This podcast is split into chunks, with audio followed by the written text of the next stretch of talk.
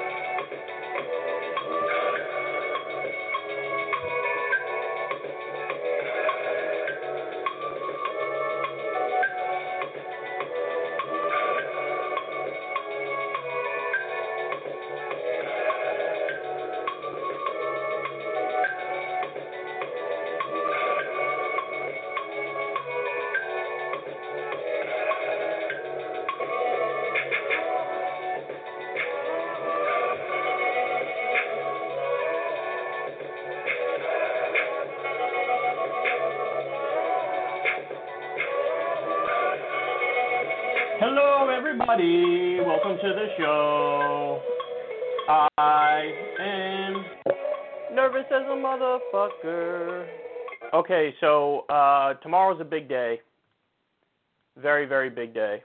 There's a lot of stuff to talk about today. Um, I'm going to lead this show today with a, a Super Tuesday breakdown. So I haven't been doing uh, predictions this election season. Um, but what I will do is just tell you what the odds are.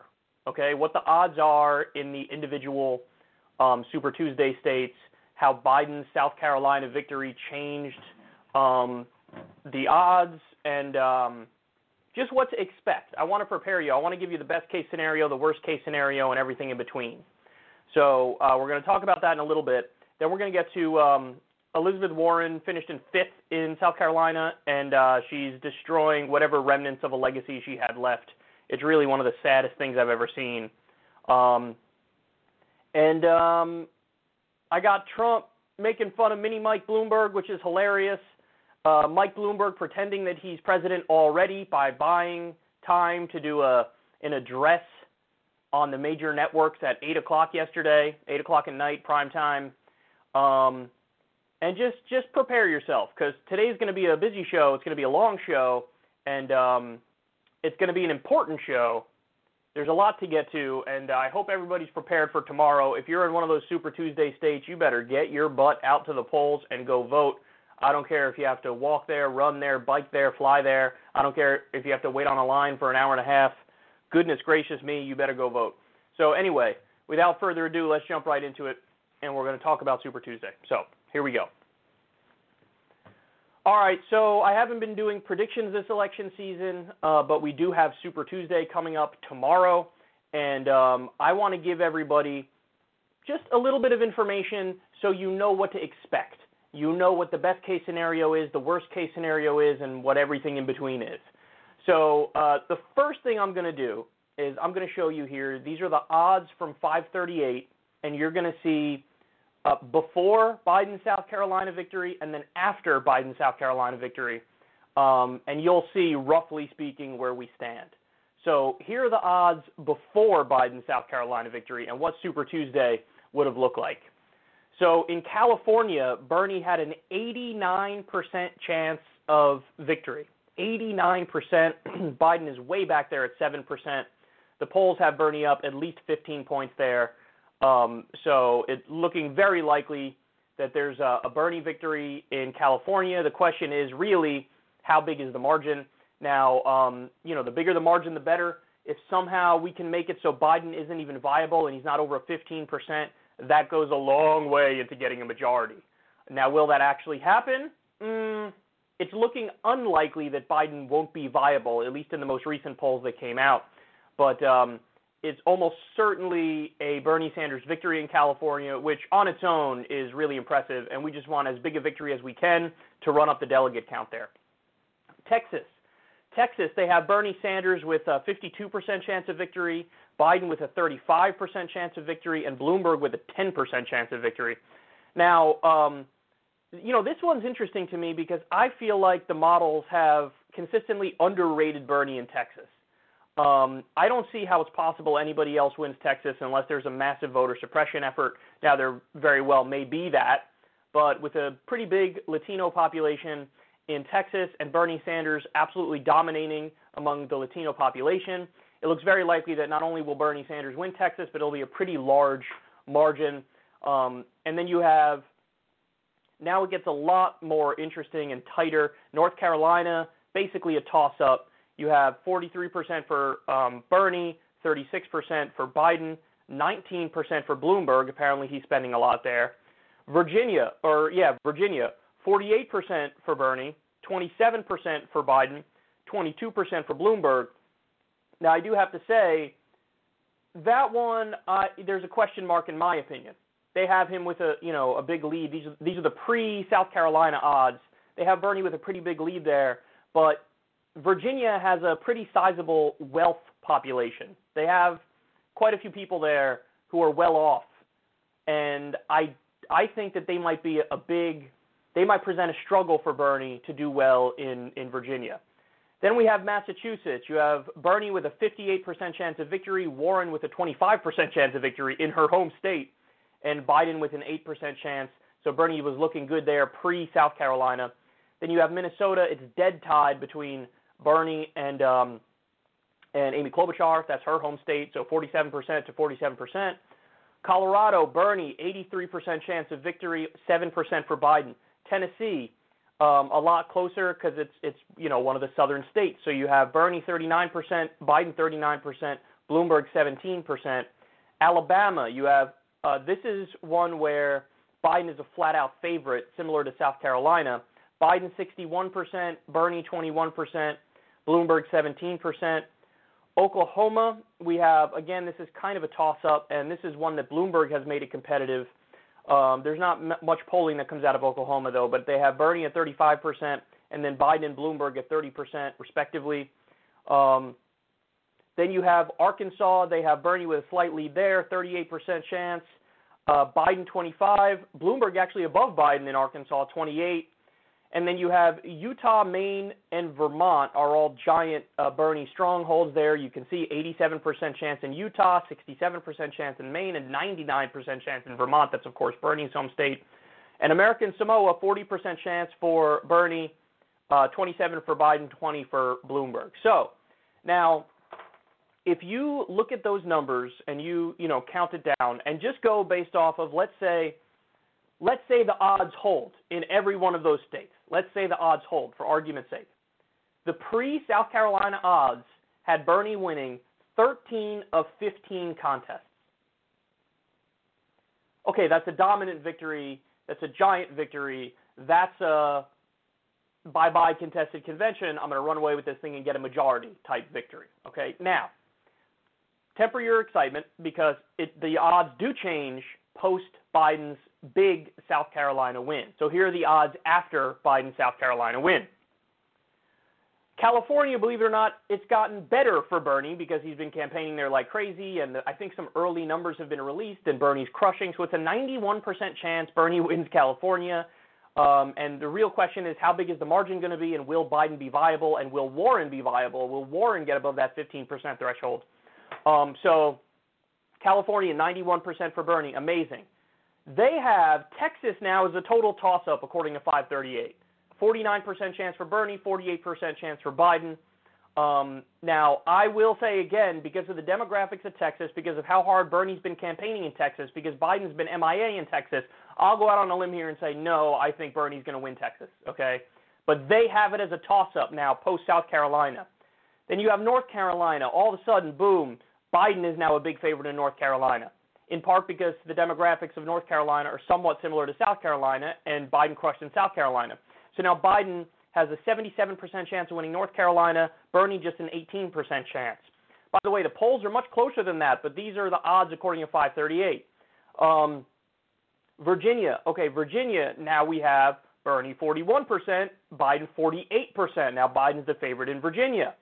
Um, now again, I'm concerned about Virginia just because the um, there's a sizable wealthy population there. So if Bernie can win Virginia, that bodes well for him, you know, in general. For, for it means he had, probably had a pretty good night overall. Um, now Massachusetts still Bernie a favorite, uh, 63% chance to Warren's 30% chance. Minnesota, Bernie drops a little bit and Klobuchar becomes a, a slight favorite. Uh, Bernie 40% chance, Klobuchar 56% chance. Uh, in Colorado, Bernie's still a giant favorite, 85% chance for Bernie. In Tennessee, you have now now Biden's a favorite because again, Southern state favors Biden because older black voters like Biden. 61% chance for Biden, 26% chance for Bernie. Alaska now 79% for Biden, 11% for Bernie. I'm not sure how or why those polls or those odds have now shifted so massively. Oklahoma, it was like a toss up before. Now they have Biden 45% chance, Bloomberg 27, Bernie even below Bloomberg in Oklahoma at 25. Um, Arkansas, 39% chance for Biden, leads there. 30% for Bernie, 24% for Bloomberg. Utah, now again, you go through these three states, big, uh, you know, Bernie's a big favorite in all these states. 87% in Utah for Bernie, 67% in Maine, 99% chance in Vermont. And then you could see um, American Samoa is a little bit more of a toss up now. Bernie 35, Bloomberg 20, Biden 32. So, okay. If you now if you take the odds and just say, hey, the favorite in the post South Carolina uh, odds wins every one of those things, so the probability holds up. Okay. In that situation, Bernie would win eight of 15. Eight of 15. So just to go back, rewind a second. 13 of 15 pre South Carolina, now, after Biden's big win in South Carolina, they say 8 of 15 for Bernie. Okay? Now, so either way, Bernie's gonna Bernie's gonna have the delegate lead. Okay, it, almost no matter what happens, Bernie has the delegate lead coming out of Super Tuesday. The question is, is he gonna have? Is he gonna be on pace for a, a plurality, or is he gonna be on pace for a majority? if he's on pace for a plurality, that means we're probably going to have a contested convention and all of us need to get our butts to Milwaukee. That's what that means. If he's on pace for a majority, we could breathe easy a little bit and think, okay, he could get this on the first ballot and they can't even contest the convention. So we will have a, a much better idea of what what the race will look like after tomorrow, either tomorrow night or Wednesday morning. Um, so my guess is my guess is Bernie's going to be on pace for a strong plurality, which means if he's on pace for a strong plurality, then after Super Tuesday, it's still going to kind of be a toss up between is he going to have a majority or is he going to have just a plurality um, by the time the race is over. Um, things to look for. Things to look for on Super Tuesday he's got wiggle room. So what that means is there's not like one scenario that's awesome for Bernie. There's a couple scenarios that could play out. So let's say Bernie wins Texas, Bernie wins California, but Biden's viable in California, Biden's viable in Texas, and maybe Warren is viable in California, and that takes away from him just like taking all the delegates home. In that scenario, you know, we won't be as happy because we want him to take like all the delegates from those delegate rich states. Um, but he can make up for it in other ways. So maybe his margin isn't that big in Texas, isn't that big in California. Okay, but if he picks off Virginia in that scenario, then it kind of wipes out the concern about how big the margin is in Texas and California. So there's no there's no real one scenario that we're looking for. Um, if you ask me what the most likely scenario is, he'll be on pace for a strong plurality, and I think maybe he'll win like 10 of 15 of the contests, And I think um, the other candidates will not really be within striking distance, but they'll still have a chance to stop a majority for Bernie. So that's what I think will happen. That's how I think it's going to unfold. Um, but no matter what, and this is an important point, and I, I, I like to make this because it'll calm a lot of people down if you're nervous. There is no scenario in which it's a devastating day for Bernie. Just so you understand. Even under a worst case scenario where he wins 8 of 15 of the contests, he still won most of the contests. He's still going to come out of there growing his delegate lead, uh, growing his popular vote lead. That's a virtual guarantee. So there's no scenario in which it's devastating for Bernie. But the worst case scenario is he wins like 8 of 15 and he's not even on pace for a strong plurality. He's just on pace for a standard plurality of 30 or 35 percent or whatever it may be. And um, and then you're it looks like a contested convention is very likely in that scenario. So again, I think he'll probably win about 10 of the 15 contests. Um, he'll get a pretty sizable delegate lead, but he still is not going to necessarily be on pace for a majority. So that means from here on out, we're going to have to work really hard. And you know, listen, this is I'm I'm in New York. We vote in April, and for the first time in my lifetime, my vote might actually really matter a lot. Because in 2016, in 2016, I guess it, there was still a chance Bernie could win, but he was already pretty far behind Hillary by the time he came in here and um, it felt like the vote mattered, but it might matter a hell of a lot more this time because it might actually be like, okay, is he going to get a strong plurality or a majority? It might actually be in that kind of a scenario where every single vote is going to matter massively. So just uh, just prepare yourselves. I tried to, to give you all of the possible scenarios here, how it could unfold. Um, really, the best case scenario for Bernie so I've told you guys what the worst case scenario is. I told you guys numerically what the best case scenario is. A night where Bernie cleans up and basically ends the race. He would win Minnesota. Klobuchar would lose it. He'd win Massachusetts. Um, Elizabeth Warren would lose it. He would also win Virginia, maybe even pick off North Carolina, and also have giant victories in California and Texas. That would be the dream scenario. Wrap it up, skis. It's over.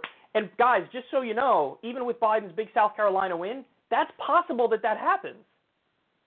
And the reason I say that is it, it, the Biden win in South Carolina could genuinely be just smoke and mirrors because there's one demographic Biden does well with older black voters, and that's who makes up the South Carolina electorate.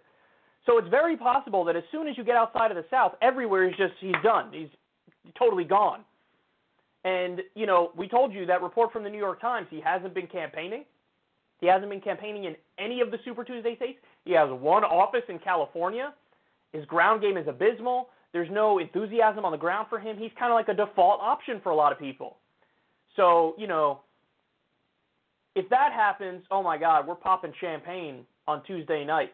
If that if that happens, I'm gonna just I'm gonna lose it. So uh, we'll talk about it obviously after the fact, but if you're voting in one of these Super Tuesday states, go do the thing right now, man.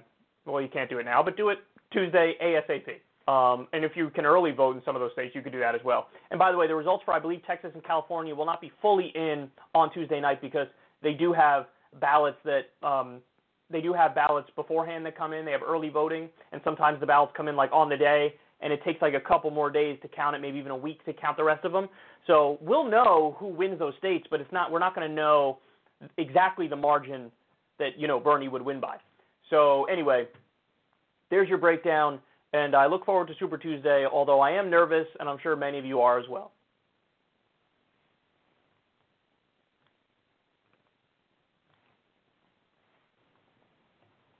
Okay. Next. Next. Now we're going to go after Elizabeth Warren because she keeps going after Bernie. So Elizabeth Warren finished in an abysmal fifth place in the South Carolina primary, and um, in her speech after, she fired shots at Bernie.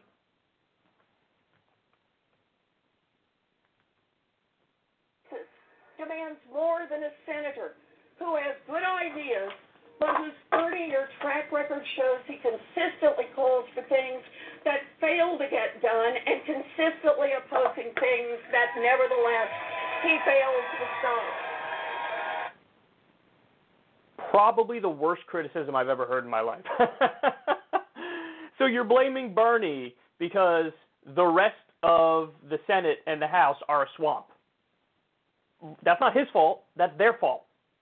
Like, oh, he's got all these great ideas, but they never get passed. Okay, so why don't you blame the people who are not in favor of them and who are blocking them?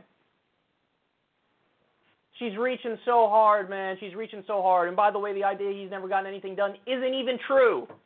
They have a nickname for Bernie Sanders. It's the Amendment King. You want to know why? Because he always gets amendments, po- very positive amendments, slipped into pieces of legislation that you know otherwise wouldn't have positive aspects to it. So uh, you know that's pretty important. It's also pretty important. You want to go talk to the workers at Disney and ask how they like Bernie Sanders because it's because of him that they have a $15 minimum wage. You want to go talk to some of the Amazon workers and see how they like Bernie Sanders because it's because of him and Ro Khanna that they have a $15 minimum wage. You want to go talk to them? Um, or what about Bernie Sanders and uh, Mike Lee of Utah getting together, Ro Khanna in the House, and among others, got getting together to stop the U.S. support of the genocide in Yemen. And then Trump vetoed it. According to Elizabeth Warren's logic, oh, well, that's Bernie's fault. So he's being uh, penalized for being on the right side of everything. Because, oh, you didn't control all of Washington somehow. Elizabeth, please, I mean, honestly, you're embarrassing yourself. I really hate to see this. It's become like super pathetic. So now, if you see that and you think, well, it can't become any more pathetic than that, oh, buckle up.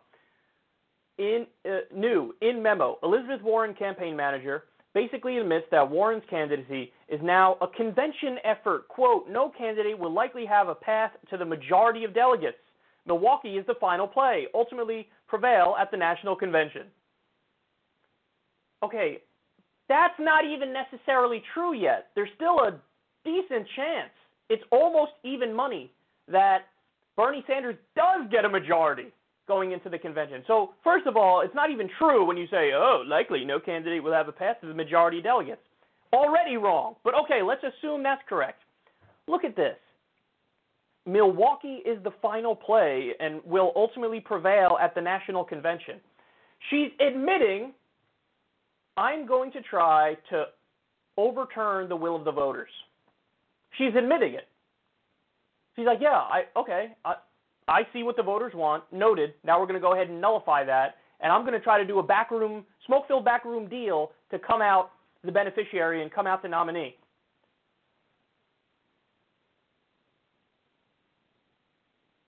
So you're admitting you don't believe in democracy. That's what you're doing. You're admitting you don't care about the will of the voters. You're admitting that your own narcissism and your ego overrides that. You have no principled belief in democracy.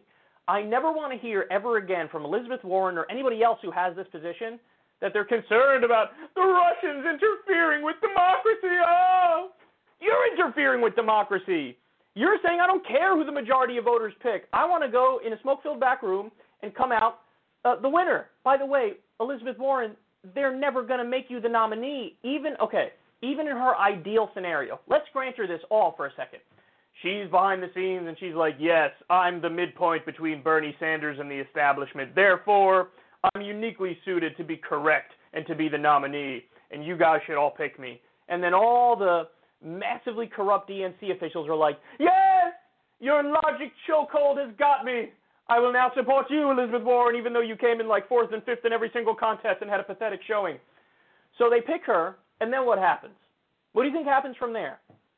You get to override the will of the voters, Elizabeth Warren, and then in the general election, everybody somehow just magically starts liking you, and then you go on to ride in on your white horse and destroy Donald Trump in the general election and become the first female president of the United States. That's not going to happen. If there is a brokered convention, hear me now, quote me later. Hear me now, quote me later. If there's a brokered convention, Donald Trump wins.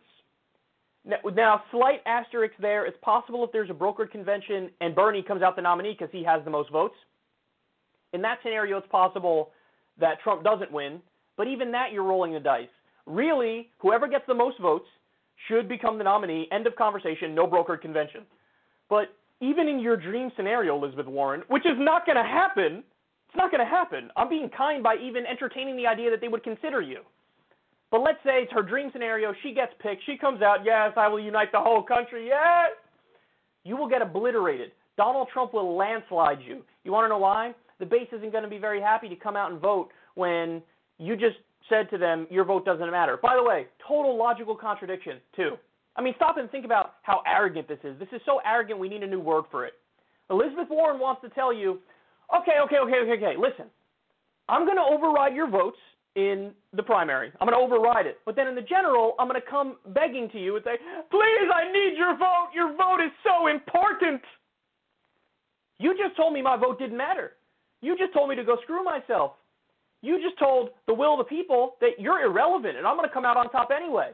And then you're going to turn around in the general and say, please, I need your vote. Your vote is so important. Your vote is what makes democracy function.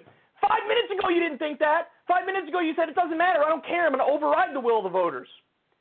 It's so arrogant, we really do need a new word for it. Elizabeth Warren, it's never going to happen. It's never going to happen. And by the way, I've been way too kind to her to this point saying that uh, let's grant her that it's going to happen. No, it's not going to happen. Even in the best case scenario, she would lose to Trump. But in the most likely scenario, here's how this conversation unfolds. Oh, there's a brokered convention behind the scenes. Elizabeth Warren and her team go up to the, the super delegates and they're like, okay, guys, listen, I'm the one that makes the most sense because I'm halfway in between Bernie and the establishment, and that's what you guys want a slightly safer choice. That's me. That's me. Here's what's going to happen they're going to go, no. Next person we're considering. Honestly, I'm not kidding about this. Mike Bloomberg has a better chance of getting it at a brokered convention than Elizabeth Warren does. You want to know why? Because she sold out for nothing. Elizabeth Warren, they did not forget the Consumer Financial Protection Bureau that you did. You think the donors are okay with that? You think the lobbyists are okay with that? You think the special interests are okay with that? They didn't forget that you wanted to crack down on Wall Street for a long time and you mean it. They don't they didn't forget that you want to raise taxes on the rich. They didn't forget any of that.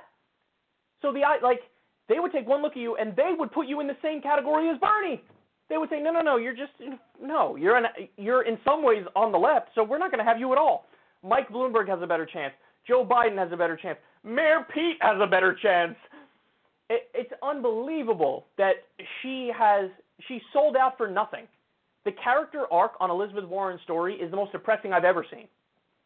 Somebody who seemingly cares about the issues and is a crusader for the right thing and pushed Obama to the left and then slowly but surely kind of stabbed her friend in the back in 2016 when this person who nominally agrees with her on a lot more issues, would you look at that? She didn't endorse Bernie Sanders. Wow, funny how that worked. She kind of sat back and let Hillary Clinton steal the election and then endorse Hillary Clinton in the general and then fast forward now you want to run and you're trying to block your friend from getting the nomination even though he's the one who created the movement and then you go on to back off of medicare for all accuse bernie sanders the most progressive senator in the country of being a secret sexist now your campaign is literally just a stop bernie effort where you're saying even if he gets uh, the plurality i'm going to try to steal it for myself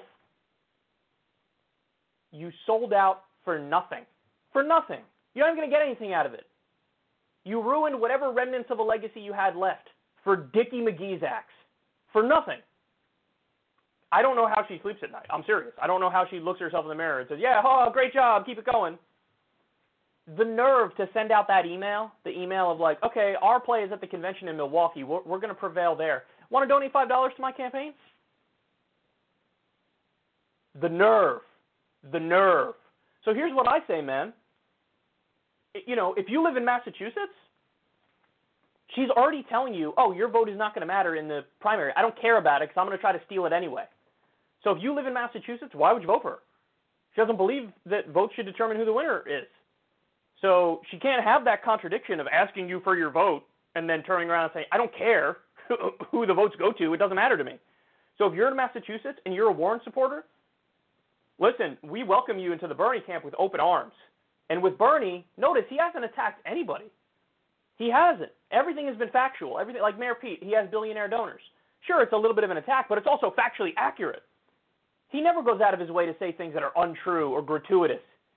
So if you support Medicare for all and free college and a living wage and ending the wars and a, a Green New Deal and legalizing marijuana and regulating Wall Street and raising taxes on the rich, if you want to support an actual left agenda, the Bernie camp welcomes you with open arms and we hope that you'll consider, you know, voting for him because Elizabeth Warren has no chance, and she's gotten desperate to the point where she wants to steal the election.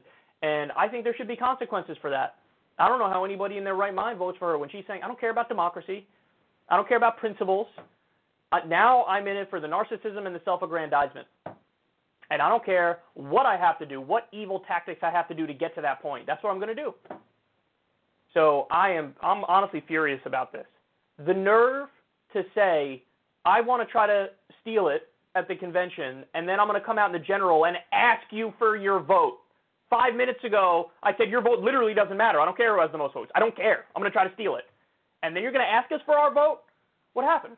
You just said it doesn't matter. Now it matters? Mm, we're going to go ahead and go with uh, no, it doesn't matter because that's what you told us originally. So you would get she would get obliterated against Trump in a general election. Really is a shame what happened to Elizabeth Warren. It really is. And after all this, I hope she loses her home state because if anybody's earned it, it's her.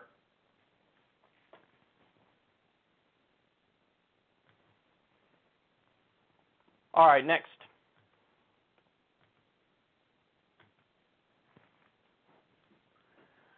Next, next.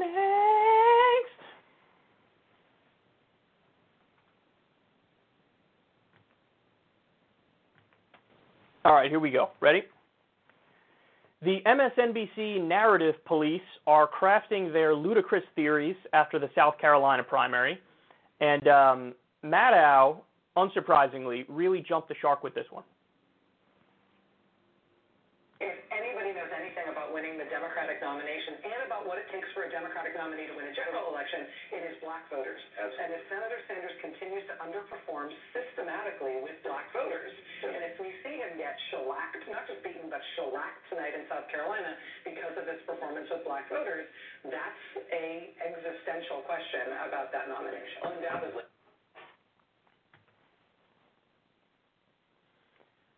Bernie Sanders is leading nationally with black voters.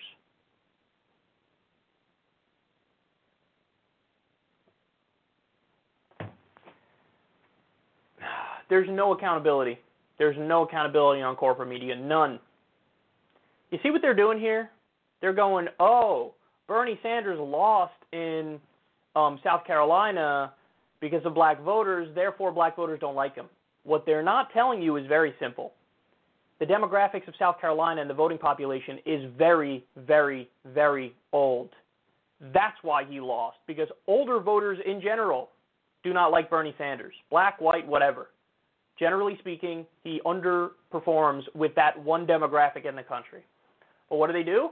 They go, oh, it's it's black people, full stop. Actually, no, even the polls in South Carolina show Bernie won among young black voters. So he won among young black voters, came in second with all black voters in South Carolina, and nationally he's leading with black voters. And what does Maddow say? Oh, that's a terrible existential threat. If he underperforms with black voters, it, it, there's no way that he can he can win and be our nominee. There's no way. What do you do in a situation where what they're pushing is rank propaganda? and it doesn't line up with reality at all, what do you do? And again, there's no accountability. They're not going to say anything to her. They're not going to do anything to her. They're not going to, you know, say, hey, issue a correction. They're not going to do that. And uh, by the way, did did they ever say any of this? Now, Mayor Pete just dropped out, but did did any of them go on to say, wow, Mayor Pete, his campaign really imploded. Wow, Amy Klobuchar, who's been arguing, I'm the reasonable choice, I'm the centrist moderate. She's doing terribly. Wow, Elizabeth Warren, she should probably drop out. She's performing abysmally. They didn't say any of that about any of the other candidates. They didn't say any of that about. Remember Joe Biden in the first three states? He got crushed in every single state, and never did they say, wow, this is terrible. He's underperforming with every demographic. No. But Bernie wins young black voters, comes in second with black voters in total in South Carolina, leads black voters nationally, and they're like, oh, this is terrible. Campaign over. What's he doing? This is an existential threat. They will never be fair. And by the way, as somebody said on Twitter the other day, I wish I could give credit to this, but they said tonight might be the first contest of 2020 where the media doesn't say the real winner is the person who came in second, because that's what they've been doing. Like how many times they said it after um, after Nevada who was was it? Bi- I think it was Biden who came in second. They're like the real winner tonight is Joe Biden. So Bernie gets a second place finish, and it's oh Biden obviously won. Remember the point that they made where they said, oh, if you add up all the other candidates versus Bernie in Nevada, the other candidates win. So a non-moderate alter or a moderate alternative, a non-progressive alternative is what the voters really want.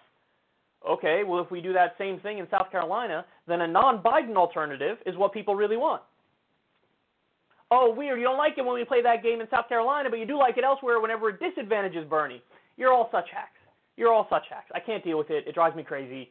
Uh, you know, it pains me that I have this political talk show and I have to do segments like this, like rebutting third grade arguments. Oh God, it's just it's so frustrating. Anyway, tomorrow Super Tuesday, we have the ability to put all these people in their place. Let's do exactly that.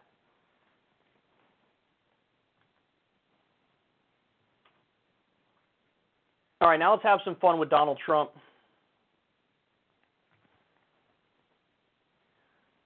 President Trump gave a speech at CPAC, that's the Conservative Political Action Conference, I think it stands for. And um, man, these things are coming faster and faster now. Like it was, I feel like the last CPAC speech was like three months ago, but it was a year ago. Um, anyway, so he gave this speech, and in it, he absolutely lit up Mike Bloomberg and Elizabeth Warren. We got Mini Mike, but I think he's out of it. I would like to spend $700 million and end up with nothing. Mini Mike. I know him well. I knew that was going to happen. That was probably the worst debate performance in the history of presidential debates. Do we agree? Has there ever been anything like that?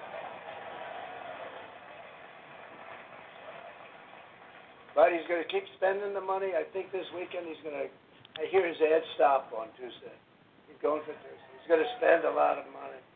It just shows you that you can't buy an election. I mean, it just there's a point at which people say you got to bring the goods a little bit too. You got to bring the goods. Boy, did Pocahontas destroy him? I'll tell you. And look what I did to her. She choked. You know, she went out and got a test because I was killing her with a Pocahontas. Remember, I said, I have more Indian blood in me than she does, and I have none. Right? I said, I said, I'd love to have some, but I have none. Oh, he's so funny.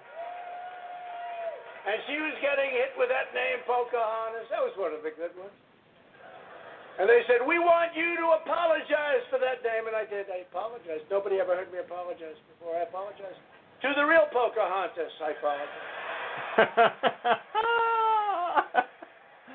oh, you're a bad man, Trump. But she went out and she said, Oh, this guy's killing me. Remember, she was dropping like a rock. But I learned something never do it too early. Two, a year and a half before the election, I said, What am I doing? I should have said it. But that's all right. Because she had those burning embers, and then she started, but ultimately she finished. She's gone so. But uh, she was really mean to Mini Mike. I'll tell you the way she treated him. He didn't know what hit him. He's going, "Oh, get me off of this stage! Get me off! Get me off of this stage!"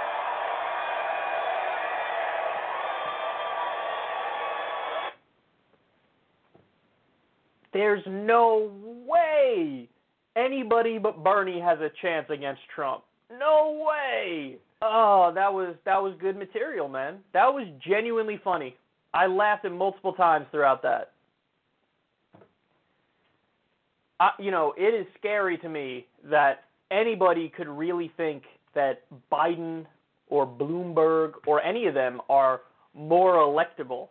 Imagine thinking Klobuchar or Pete would stand up well to that. See, what they don't get, which Trump gets, is the new political era that we're in. He helped usher in this new political era. It's no longer the era of um, blowing smoke up your ass, because that was the political strategy for the longest time.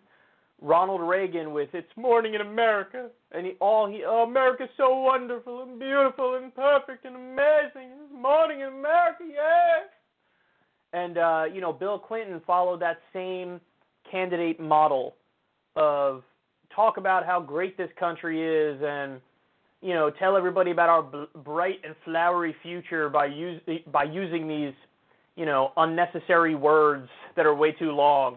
And it was the era of professionalism. You have to be buttoned down. You have to talk like this but don't point at them with your finger. You have to just do it that way because that's too aggressive and that's not too aggressive and then what Trump did is he came in and he basically said, you know, all these rules that you guys are playing by, it turns out they're not actually rules. And all it took was somebody to come in and say, I'm going to do the exact opposite. And then everybody went, oh, oh, well, that's interesting. And he ended up winning. And so he, you know, it's the populist era, not just populist in terms of policies, and it is populist in terms of policies because that's what people want, but rugged and populist in terms of delivery. So, you know, he has a lot more in common with somebody doing a stand up routine right there than he does with a president. But that's what's landing. That's what's landing. And honestly, I think a lot of this might have to do with the fact that it's the age of the internet, too. In the age of the internet, I mean, shit posting is an art.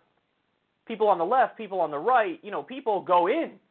And if you try saying something stupid on Twitter and then see how you get out of it, you won't be unscathed, I guarantee you. But that's the era that we're in. So he's like the first troll in chief or shit poster in chief. And he's just up there riffing, making fun of these people. And by the way, like I talked to somebody about this recently, and they were like, it's not, I don't like that he does it because he's bullying, and bullying is bad. It doesn't matter who you're bullying. And like, my response to that is, and I think many people believe this subconsciously, is no, Mike Bloomberg is a billionaire oligarch who's corrupt and he's trying to buy a country and he's successfully buying a political party if there's anybody who deserves a little bit of bullying, it's that guy. So, one of the things that's happened with Trump is a lot people don't even like Trump. It's they hate the same people that he hates. You see what I'm saying? So it's almost like a weird alliance where it's like I don't like this guy. In fact, I kind of dislike this guy. But the fact that he's going after these, you know, target-rich environments of people who take themselves too seriously and are so smug and are massively corrupt I can't help but like it. And that's exactly what I think here when I see this. It's funny. His delivery is funny. The way he's going after them. And by the way, the only card that these people have, and it drives me crazy, oh my God, as it drives me crazy, is, stay with me, the offended card. Because what do they do? They go, like, take this thing he said about Elizabeth Warren. Oh, Pocahontas is racist. Stop saying it. And Trump's response to that is, yeah, no, and I'm going to keep saying it. and then it ends up working when he does it on this front, particularly because there's a freaking Disney movie called Pocahontas. It's like the case that you're trying to make is too far in Wokesville to land with the general population. So when he's just like, no, it's not racist, and I'm going to keep saying it, people are like, oh, okay. All right, well, he's leading the charge on it. What are you going to do? So I mean, it doesn't work when all you have is the policing discourse card. Like, instead of responding to what Trump says, they try to draw clean lines around the stuff he's allowed to say, and then if he steps outside of that stuff, they wag their finger and they go, Sir, how dare you? How could you? You're not allowed to say that. And then the fact that people respond like that make people like what Trump's saying even more. Because if there's one thing they're fed up with, it is true. People are sick of political correctness. They just want to, okay, just give me room to fucking joke around and breathe and say whatever the hell I want without you jumping down my throat and calling me a bigot every four seconds. So, in a weird way, the reaction to a lot of this Trump stuff only emboldens this Trump stuff. Because people, you know, they, they're like, uh, relax a little bit. Like he's just messing around. So, uh, you know, it's weird because the institutional response from the establishment media and from the corporate candidates always fails. Still, we're years into the Trump administration. They still don't get it. They still don't know how to fight him. The only one who does is Bernie. Because what does Bernie do? He doesn't get sucked into the Trump game. What Bernie does is he looks at it like he's a disappointed father and Trump's his idiot son, and he's like, I don't know what you're doing and I don't really care, but what I'm going to do is get people health care and I'm going to get people a living wage and he changes the conversation. He shifts the paradigm. He goes and focuses on the things that you should focus on if you are a president and you really want to improve lives. And when you do that, all of a sudden he's off his his uh, comfortable footing. He's off the grounds of the debate being on his terms. And that's how you beat him. None of the candidates get that except except Bernie. He's the only one who gets it. He wouldn't. He'd look at Trump's antics. He'd be like, "Okay, anyway, back to a living wage." like that's what he does, and that would land because people people would be reminded, "Oh, okay, yeah, this is a you know this is a race for president, person who's going to make a lot of very important decisions that affect all of us." And what Trump is doing is hilarious from a comedic perspective, but you know, I do I have kids and I want my kids to have a bright future, and this guy's the only one who's actually looking out for it. I'm going to vote for him. So Trump would obliterate Elizabeth Warren. Trump would obliterate Michael Bloomberg. Trump would obliterate Biden. They already released an ad showing his mental decline. They're not going to, you know, the idea, and a lot of Democrats do this. They're like, oh, certain things are out of bounds. I'm not going to go after Biden on these things. Trump's like, I'm going to go after him on exactly those things. And so no holds are barred in the general. So I don't know why you're pulling your punches in the primary. And he will exploit every single weakness. And he's already doing it with Biden. Bernie is the only one with a chance. Bernie is the only one that's electable.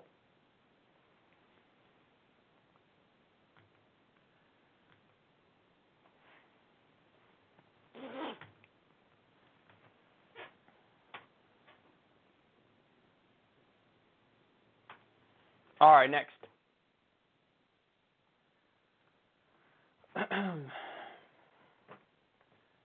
So this story is completely insane, but um, welcome to 2020. This is right in line with what we'd expect. Mike Bloomberg, Mike Bloomberg's campaign says it's buying three minutes of NBC and CBS airtime around 8:30 Eastern Time tomorrow to give a brief address on the coronavirus. Now, this uh, tweet I believe was from two days ago, so he did the address last night. I saw it on Twitter, and um, it's the saddest thing I've ever seen.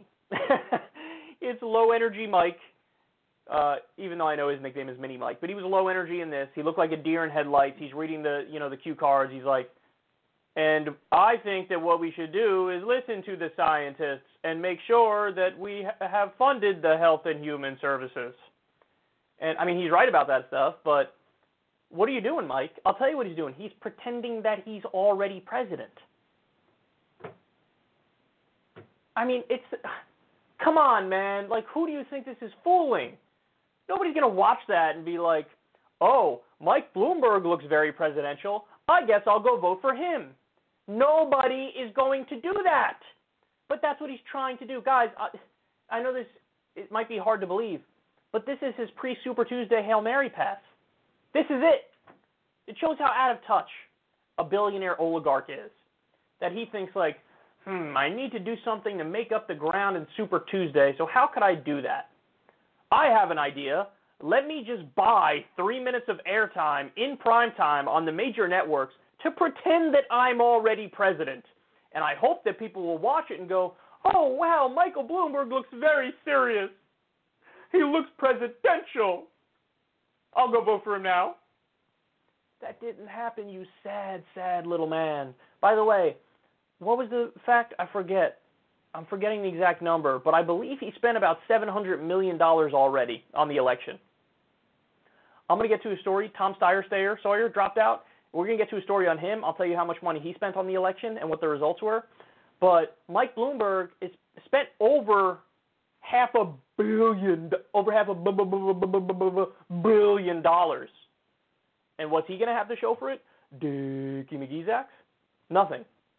Maybe a sprinkle. I'll give you a little delegate here or there. A little sprinkly delegate right here or there. A little delegate for you. Here, Mike. Here's a little sprinkle of delegate. But it's going to be nothing. it's not going to work. They did exit polls in South Carolina. You know what his approval rating was? Guys, this is Democratic primary. Democratic primary. His approval rating was 25%.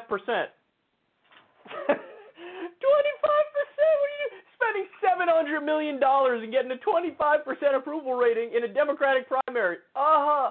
Uh, uh. what are you doing, man? What are you doing? See, Mike Bloomberg took the exact wrong lesson from Trump's victory. What lesson did Mike Bloomberg take? Oh, billionaires can do it. Billionaires can do it. They can win. See? Trump did it. So I can do it. But it's the exact wrong lesson. Why? Because Donald Trump ran in the populist lane. he ran the lane of everything's all messed up and everything's broken and I hate the system and I'm going to fix the system and we need to make sure we look out for working people.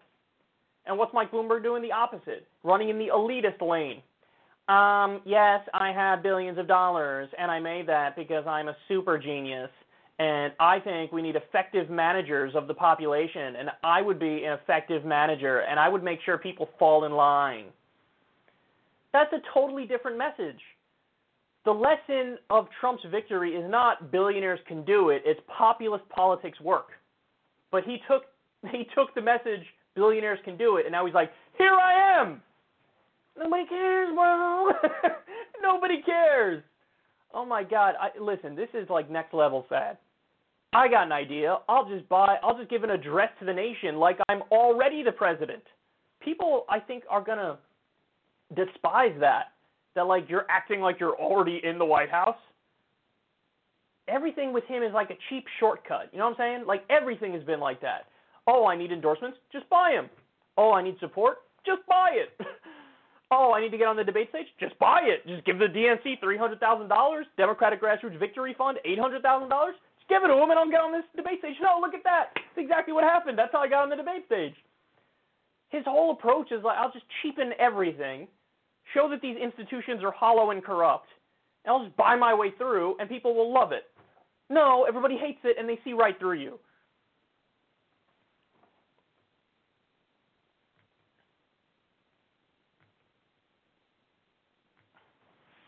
Okay, now uh, we are going to go to Tom Steyer. So Tom Steyer Steyer Sawyer, uh, has officially dropped out of the presidential race. That's interesting.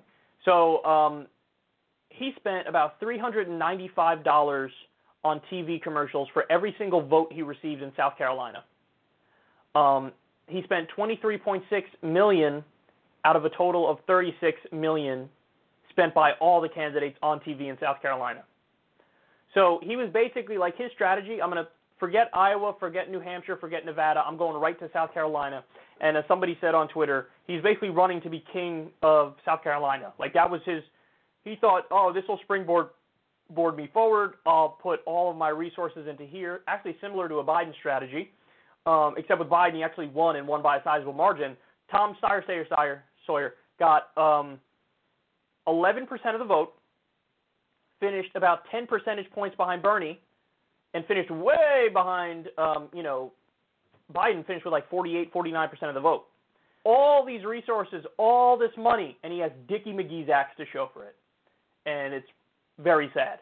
So, um, let me show you Tom Steyer, Steyer, Sawyer, Steyer, his uh, most memorable moment on the campaign trail, and it actually came the day before the South Carolina election.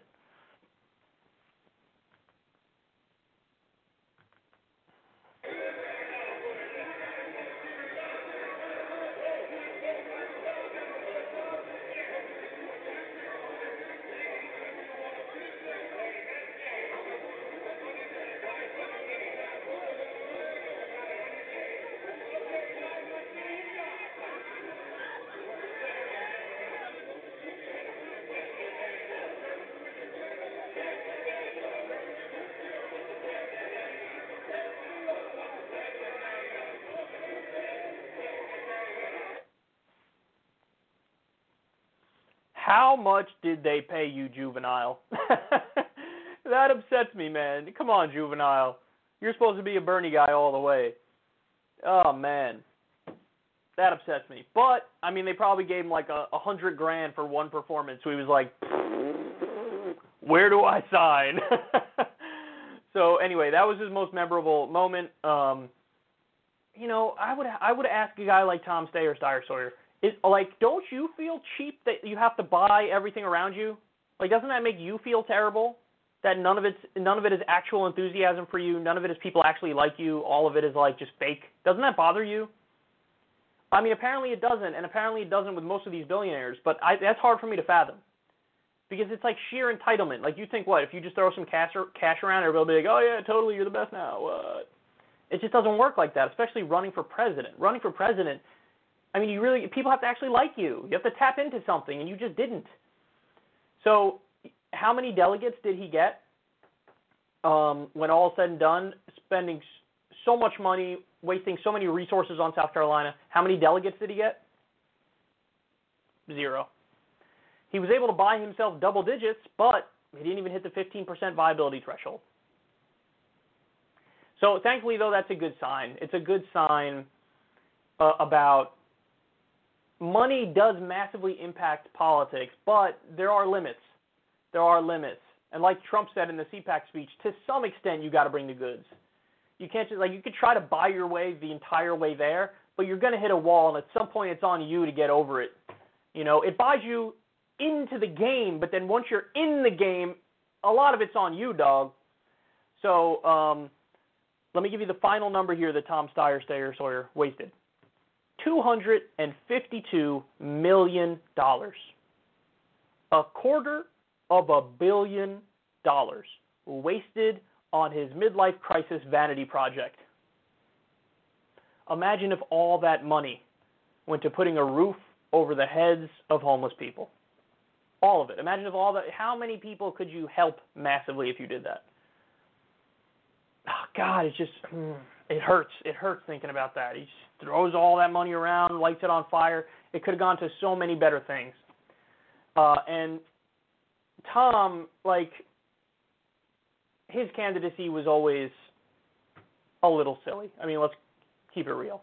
What he did is he tried to lead this impeach Trump movement from very early on, and he would collect everybody's information, collect their data, collect their email addresses and stuff like that.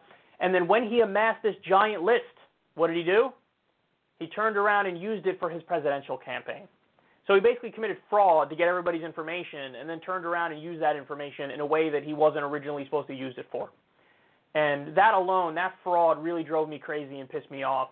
And um, it really, you know, it really showed me that this guy has no true character. It really is just an ego trip. And all those times, like every now and then, he pretended to cuddle up to Bernie and get close to Bernie and be like, "Yeah, I'm more with this guy." And uh, then he ran an ad in South Carolina bashing Bernie, saying how Medicare for all is bad. So all of it was fake. It was all astroturf. It was all an ego trip. And uh, I'm happy he's gone.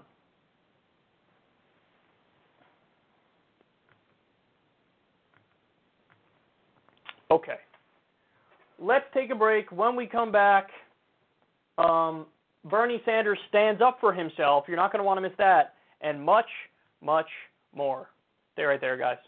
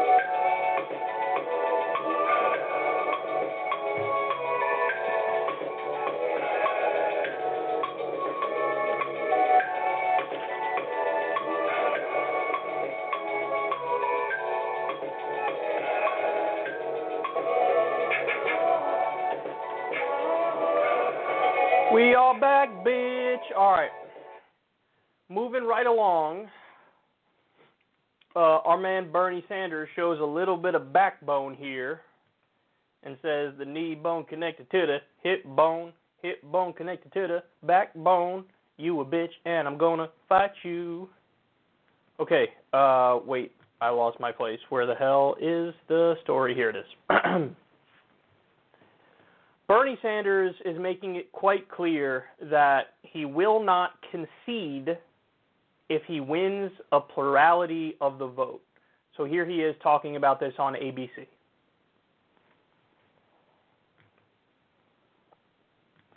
Junior supporters have said the candidate with the most pledged delegates going to the convention should be the nominee. That's a pretty clear contrast to the position you took four years ago. Here you are in May 2016. I hope that we will win the pledged delegates. But at the end of the day, the responsibility that superdelegates have is to decide what is best for this country and what is best uh, for the Democratic Party. And if those superdelegates conclude uh, that Bernie Sanders is the best candidate, the strongest candidate to defeat Trump and anybody else, yes, I would very much welcome uh, their support. If that argument was correct then, why isn't it correct now? George, that was in May. California, the last primary was in June. And what I said is, at that point, if I can great, create momentum, and if we win the California primary, then I think superdelegates might want to rethink where we're at. That was before the end of the process. What you're asking me now is if at the end of the entire Democratic process, a candidate, maybe Bernie Sanders, ends up with more votes than anybody else, and we go into the convention, and the Democratic establishment and the superdelegates say, hey, yeah, Bernie won more votes than anybody else. He won state after state after state, but we don't want him. Do you know what that will do to the Democratic base in this country.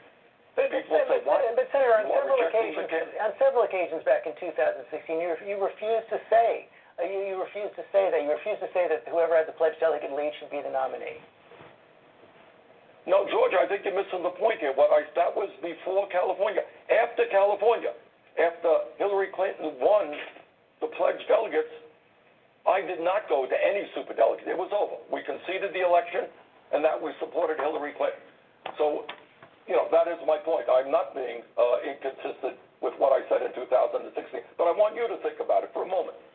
If we go into Milwaukee, into the Democratic Convention, with a lead, having won many, many states, having won the people's vote, and that is reversed at the convention, how do you think people all over this country are going to feel? Do you think really that will give us the unity? You talked about unity. We need unity. If you reject the candidate who has the most votes from the people, and you win it through superdelegates and the Democratic establishment and the corporate wing of the Democratic Party, do you think you're going to have the energy and the excitement of the grassroots movement to defeat Donald Trump? I honestly don't think you will. Yeah, and uh, here's another point that should be brought up that Bernie's too nice to bring up. They rigged it against him. like the idea that they're gonna they're gonna go after Bernie and be like, "Oh, you didn't accept the vote last time." They rigged it from day one. That's not me speaking. That's the leaks from WikiLeaks where it's them saying it. So just so you know, it's not a question. We know that Hillary's campaign was married to the DNC. There was no difference. They were one and the same. Hillary's team got the last word on press releases from the DNC. Everything behind the scenes was backing her up and rigging it against her opponents. We learned Donna Brazile famously told us that she Hillary would get the debate questions before the debate. When they did the fundraising, um, Hillary did these fundraisers where she was acting like, "Oh, I'm fundraising for down ballot races," but all that money would come to her. They rigged it against them. They rigged it, and now they have the nerve to be like, "Why didn't you just let them rig it against you, Bernie?" Because rigging is wrong. rigging is wrong. Rigging is bad. But okay, dig- digress from that point. Put that point aside for a second. Put it aside. Because honestly, we don't even need that point. Because here's the reality. As I've told you guys before, one of the main reasons that Bernie Sanders stayed in until the end to see what would happen is uh, Hillary Clinton was being investigated by the FBI, and she could have been indicted. And if you're indicted and you're up on federal charges, you could face jail time. So in a situation like that, don't you want an insurance plan? Don't you want a fallback plan? Or it's like, okay, well, what do we do now? What are you going to have somebody who's indicted uh, go up against Donald Trump? So it was kind of like an insurance option. And like Bernie was alluding to there, I don't remember the exact number, but I want to say if Bernie won California and he won about 65% of the vote, he could have won. He could have won. Now, to be clear, the polls were not reflecting that that's how California was going to go, and that is not how California went. California went uh, quite the opposite. Hillary won in a relatively solid landslide victory. But the day before the California election, um, you know, Hillary's team also did some sketchy stuff. But either way, he still had a chance going into California, even though it was a super long shot. So he wanted to stay in to see what happens in California. He also wanted to stay in because Hillary could have been indicted. Um, and also, one of the most important points is, guys, in 2016, and this is what led to a lot of the reform that happened, they would count the superdelegates before any votes were cast. So, in other words, there were multiple states where Bernie Sanders won and he lost in the delegate count. Let me repeat that. There were multiple states in 2016 where Bernie Sanders won sizable victories too 55%, 60% of the vote. But he lost because the superdelegates already committed to Hillary before the voting happened. So for him to say, hey man, maybe we should correct the record on those things, that's not an attempt to steal an election. That's not an attempt to be undemocratic. And like he pointed out, at the end of it all, even though it was rigged against him, I think it was before we knew it was rigged against him, he was like, okay, you know, hey, you got more votes, your nomination. So they try, listen, they're trying to do the old, like, hypocrisy burn in order to say, like, uh huh, so now we should be able to steal it from you. But the reality of the situation is, it was stolen, it was rigged in 2016 from the jump, and this time, we're not taking any nonsense. And Bernie's crystal clear now. He's not taking any nonsense. If Bernie Sanders wins a plurality, he will not go silently into the night like they want him to do. If Bernie wins a plurality and they steal it from him and they try to shove somebody else down our throats, first of all, Milwaukee will burn. That's what's going to happen.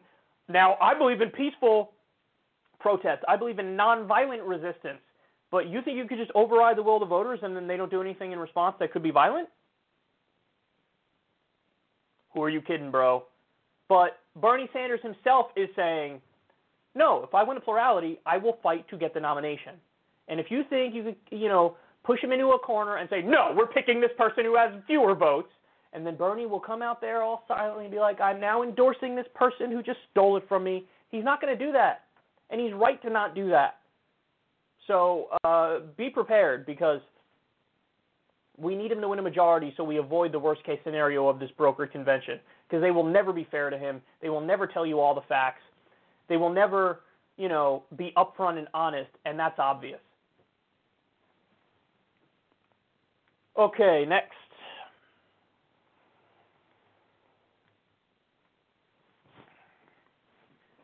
So here's some news that should absolutely terrify you. The Iowa caucuses were a complete disaster. They were a mess. And um, it's a great example of either sheer incompetence or complete corruption and shadiness.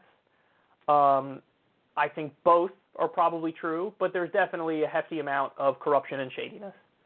Uh, that cannot be denied. So, given all that, we now have some more news. Look at what happened. This is from the reporter who's been following this very closely. His name is Taniel. I believe he works for the publication The Appeal. And he says, It's done.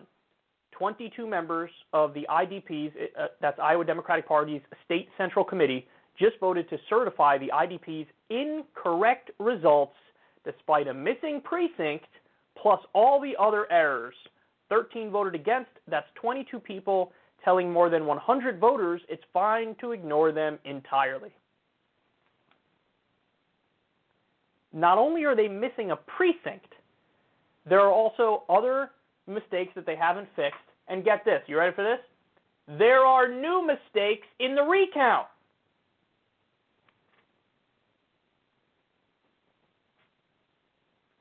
And not only, it's not like, oh, generally speaking, there are mistakes, but we don't know where they are. No, we know exactly where they are. We know exactly what the mistakes are. We know exactly how to fix it. and they're not doing it. And they just voted, no, no, no, certify these. Good enough, good enough, good enough, good enough. Really? There's a famous old joke. I think it was from Chris Rock. He's like, "Is that is that how it works at the bank? Oh, you, know, you you tried to take out a thousand dollars from the bank. Well, here, here's about a thousand. If it's like a little extra, maybe a thousand twenty dollars, close enough. Go ahead. They never do that. But for democracy, you get to go. Nah, good enough, good enough, good enough. Now, uh, if you're not pissed enough already, the Iowa Democrats said the following. This is somebody who voted on this.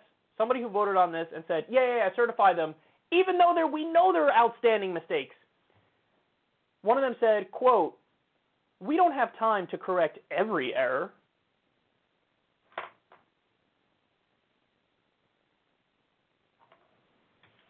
Let's be clear. This is election fraud. They're committing election fraud right in front of our faces. Right in front of our faces. That's what this is. They're committing election fraud right in front of our faces. Now, Mayor Pete has already dropped out, but the question in Iowa is is it Mayor Pete's or is it Bernie's? That's the question. And um, methinks if they counted every vote and if they allocated the state delegate elects properly, Bernie Sanders would win, but they just don't want that to happen. So here we go again. I told you guys from the beginning we have to overwin in order to win. And this is yet another example. The Iowa Democratic Party is committing fraud out in the open. Out in the open. I hope they lose their position as the first state uh, to vote, and I hope that the UN sends in election monitors, and I hope the Iowa Democratic Party is never in charge of counting votes ever again. But I also don't want the DNC to do it. I want some independent party to do it because I don't trust them at all. Okay, now we go to Ro Khanna.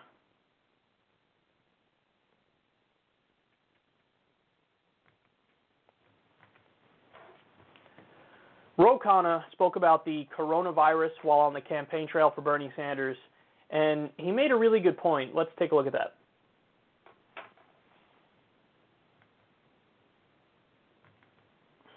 One way you can't take politics out of this is that I think Americans are now going to be looking at these Democratic candidates, many of them in a different way. Who could lead in a situation like this? Who is the person who can take us out of a crisis? What is it about Bernie Sanders that you would make the argument for? Because a lot of people are now taking a look at Bernie Sanders, particularly in this state, and saying, you know, he's the guy who has experience. He's the guy who was around for Ebola. Absolutely, and he's the person who has identified the weaknesses in the healthcare system. I mean, think about it. We're only as safe as the least insured and sickest person. What would Medicare for All do? It would ensure that people actually could get a test for coronavirus, that they could get treatment for the coronavirus. So I think this whole pandemic has shown the importance of having everyone covered and everyone having access to care. You don't want people saying, I don't want to get tested or get treated because I worry about the $3,000 bill because of my deductible. So that's an amazing point. I love that point. It's spot on. And, um, you know, it's an interesting thing. I think Hasan Piker uh, tweeted this as well. And it didn't occur to me until I heard Ro Khanna and I heard Hasan Piker say it. Um, you really have a contrast here between the different philosophies. Okay? What's the response from the Trump administration? Well, they say, shut the border. That's it. Shut the border. That's our response to the coronavirus, and that's the end of it. Now, that's a little silly, particularly because the coronavirus is not coming in from the southern border. not coming in from there at all. You could say, hey, you got to monitor people at the airport. That's something I would agree with. You know, in a lot of places now, you're you're doing a containment strategy where like you know people get their temperature taken as they're coming off the planes from certain places because there's outbreaks in South Korea and Italy and areas of China and whatnot. So I agree, monitor the people coming off the planes and everything. But the idea, oh, shut down the border, no, that that's trying to square peg round hole the situation by saying like even though this won't fix the problem, I want to do it anyway, so I'm just going to say it would help fix the problem. See what I'm saying? So that's the Trump administration response. That's what a lot of conservatives are saying. And what's uh, Ro Khanna saying? Ro Khanna's like, hey, Medicare for all seems pretty important because, and there was a story that came out recently. One guy went, I think he was in Florida. He went to go check if he had the coronavirus, and he got a, over a three thousand dollar medical bill. A lot of people can't afford that. So guess what? You're disincentivizing people from going to check if they have the disease. And that makes it more dangerous for all of us. The other thing, paid time off. Paid time off would make it so that if people think there's even a little question, hey, maybe I have this, oh, they'll stay home. They'll stay home. They'll be like, oh, God, I don't want to maybe get anybody else sick. I have the paid sick days. I might as well use them now. There's no better time to use it. So, really, the right wing response of shut the border, that makes no sense and it wouldn't address the situation. The left wing response of if we had Medicare for all and paid time off, we'd all be a lot safer right now. That is no doubt true. That's absolutely true. And now a lot of people are making that point, and I'm happy that they're making that point. And um, could both agree is the basic safety procedures at airports and the like, where you do, you know, uh, quarantine people if necessary, but contain them, check temperatures, so on and so forth. I think that's all necessary. That's stuff we all agree on. But what's very disheartening is the fact that you know uh, Trump released a lot of the people who were um, the pandemic specialists that we had in the government, cut funding for the CDC and HHS, and like this is one of those instances where you actually do want people who believe in expertise, believe in you know science, and you put Mike Mike Pence in charge of the coronavirus. Mike Pence doesn't believe in evolution. Mike Pence thinks climate change is a hoax. You know, uh, Mike Pence famously argued that cigarettes don't cause cancer, so he's just not good for you know such a position. So you do see this seriousness gap among the candidates here, and um, I think Bernie's Medicare for all proposal, Bernie's paid time off proposal, that's what we need in a time of crisis like we have right now. Because the fact that medical care is so expensive, the fact that people don't have paid time off by law, that makes us all a hell of a lot less safe. Michael Bloomberg. Michael Bloomberg. Now we're going to make fun of him again because that's what this show is becoming in the long term. Make fun of Michael Bloomberg show.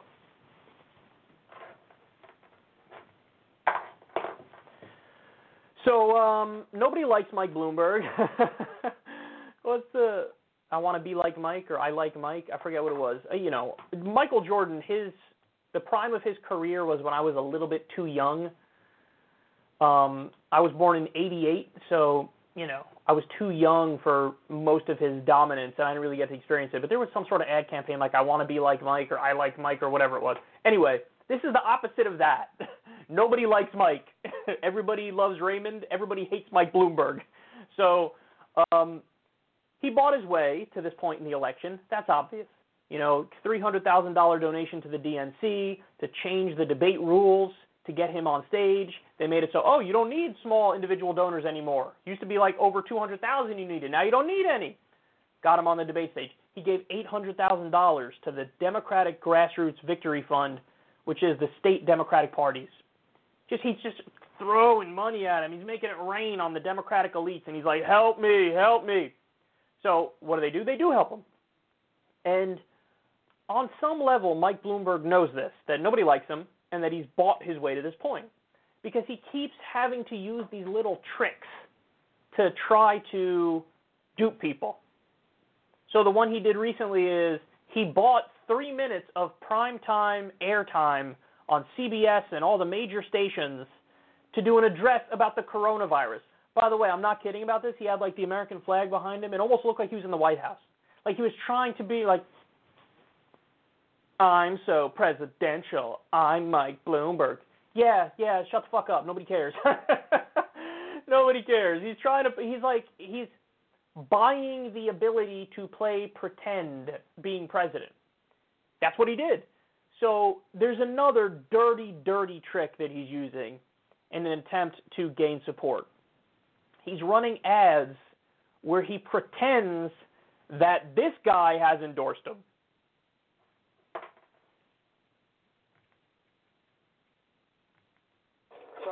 Instant I took office, I moved rapidly to revive the U.S. economy.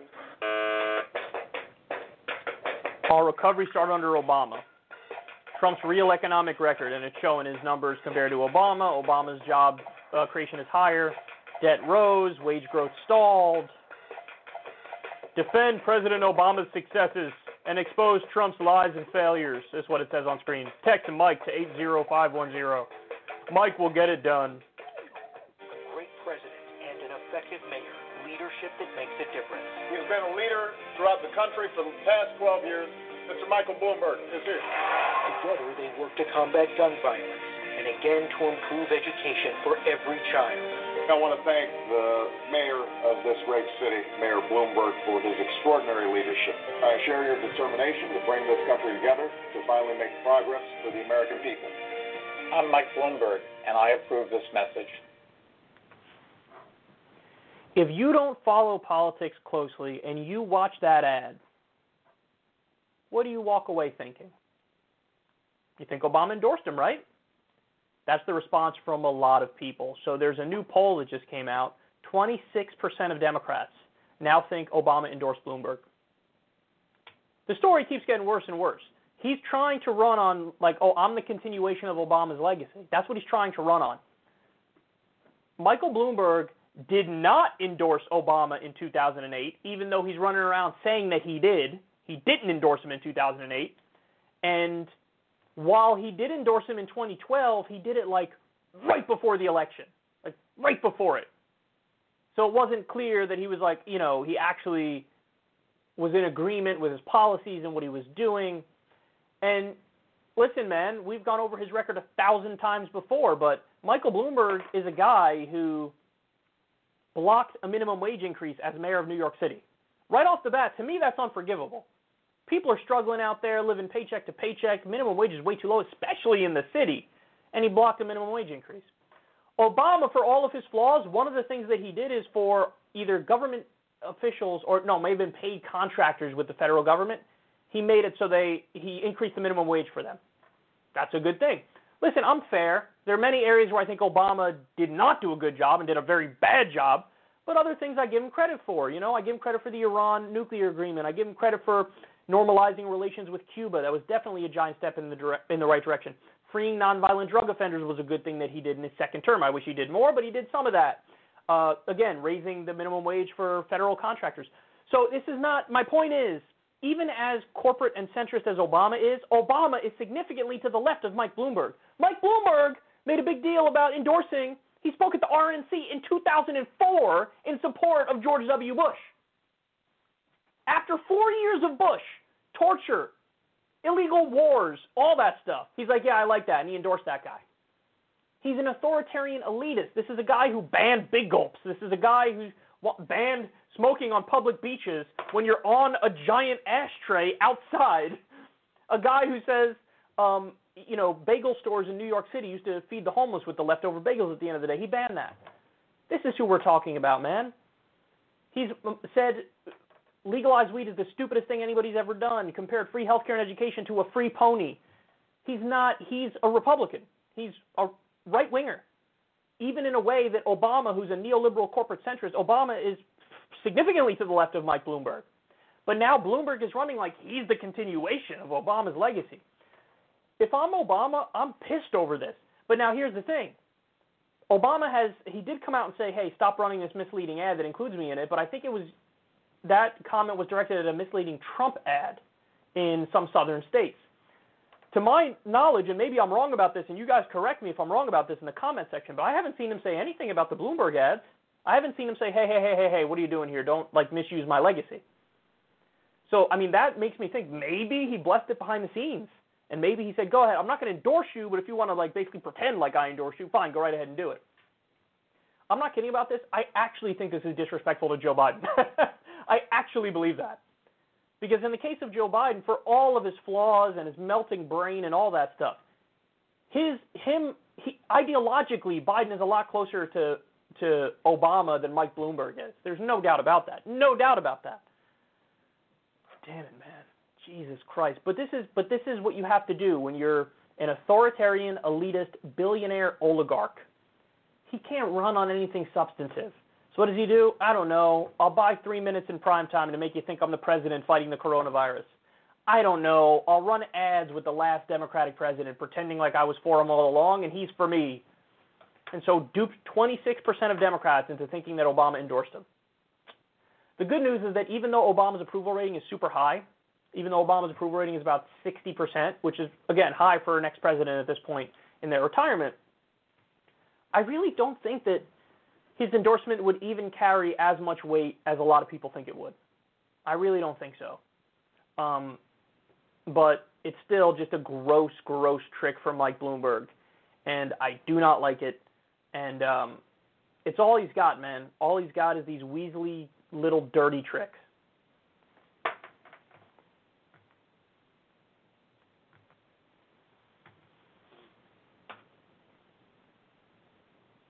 Okay, next.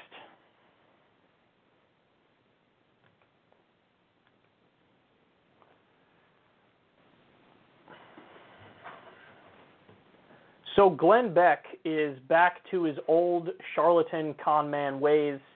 He actually probably never stopped doing those things, but I just haven't been paying attention. Uh, he gave a speech at CPAC where he cranked up the dangerous hyperbole.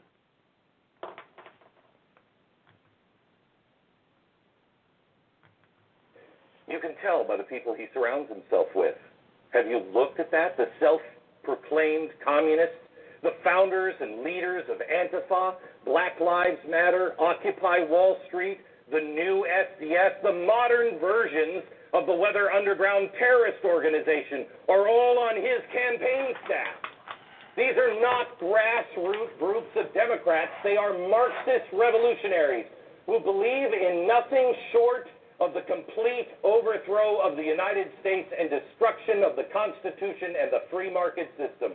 And please, let us stop calling them Bernie bros because they are not my brother. They are not something that is funny. They are Bernie Bolsheviks. They are Bernie brown shirts. That's what they are. And their revolution will result in death and misery. Another Holodomor or another Holocaust or whatever we call the next great socialist atrocity.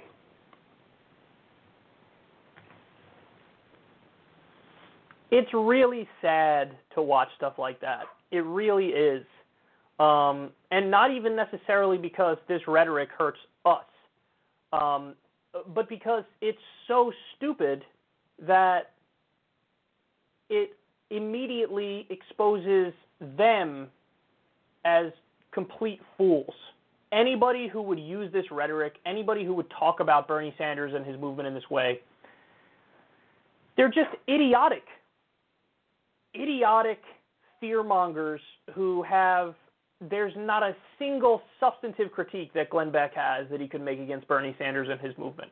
So he goes totally hyperbolic, he goes over the top, he goes obnoxious, and honestly, this convinces nobody.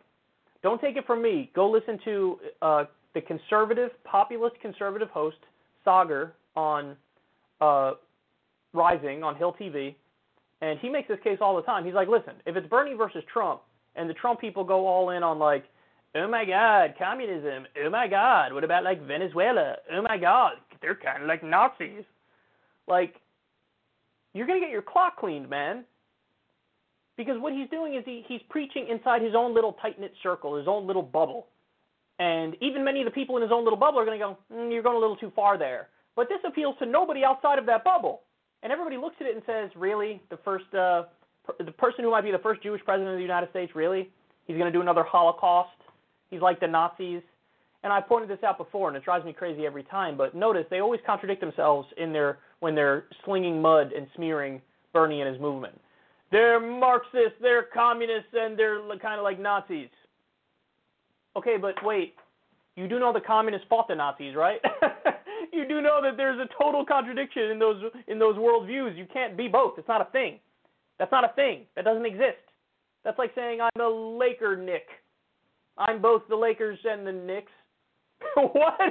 You got to pick one. You can't have both. It's just he's a moron. He doesn't know anything about political science. He doesn't know anything about the definitions. He doesn't know anything about what Bernie actually stands for, or, or he does, and he's just smearing him anyway. But go listen to any Bernie Sanders speech, and then go listen to Glenn Beck's categorization of Bernie Sanders about how he's going to do another Holocaust, and he's a Bolshevik and a brown shirt, and his followers are terrorists, and they're like Marxist, communists, whatever. Go compare the two. Because every Bernie speech is like, I want to give people health care, and I want to give people education, and I want to make sure everybody has a nice life and decent wages. And um, I also want to increase personal freedom, and I want to make sure that people can smoke marijuana and not go to prison as a result of it. And this idea that like they're they're going to be violent and they're going to crack down on anybody who disagrees with them and maybe kill them. Bernie Sanders, uh, when there was a, a riot against Ann Coulter speaking at Berkeley, Bernie Sanders came out and said, No, we should let her speak. You want to know why? Because we believe in free speech in this country. We believe in free speech. So this guy who stood up for the rights of right wingers to speak when it's unpopular, this is a guy who's going to kill people who don't agree with him. I'm sorry, man. It's just like it is embarrassing. Listening to Glenn Beck is embarrassing. And but just so you know, like, because a lot of centrists will hear this and say, "This is why we can't run Bernie." He said the same thing about Obama. Obama, who's a neoliberal corporate centrist, he was out there calling him a Marxist. He said, "Wants a government takeover of everything." Meanwhile, most of Obama's job growth was in the private sector as president. So there's never any connection to reality. If you're somebody who's listened to Glenn Beck, you have to understand he has no idea what the hell he's talking about. It's all performance art. It's all over the top. It's all disconnected from reality and and just trying to you know whip people up into a frenzy. But again, I don't think it'll work.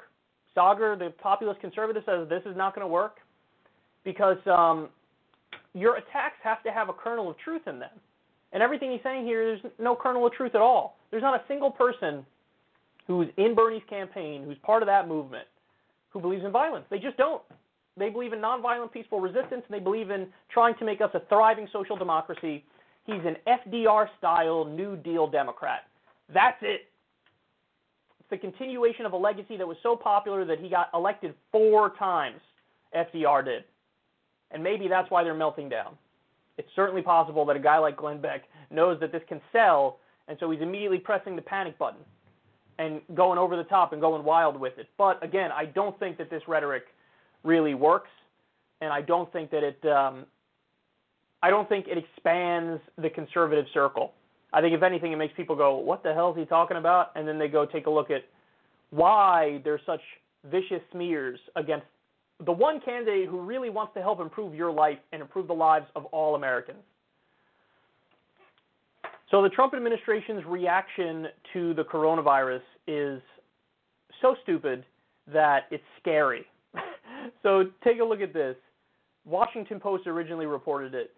Trump administration officials are holding preliminary conversations about economic responses to the coronavirus as the stock market fell sharply again on Friday and in, amid international fears about the outbreak, according to five people with knowledge of the planning. Among the options being considered are pursuing a targeted tax cut package, these people said. They have also discussed whether the White House should lean even harder on the Federal Reserve to cut interest rates, though the central bank on Friday afternoon said it would step in if necessary. No decisions at the White House have been reached on these options, and official stress uh, conversations remain preliminary and extremely fluid. Vice President Mike Pence's office is involved in the discussion of possible responses two people said. Okay, there's so much to, to discuss about this. First of all, why are you not focused on HHS and the CDC and having pandemic experts, and why are you not focused on the public health aspect of this? That's point number one.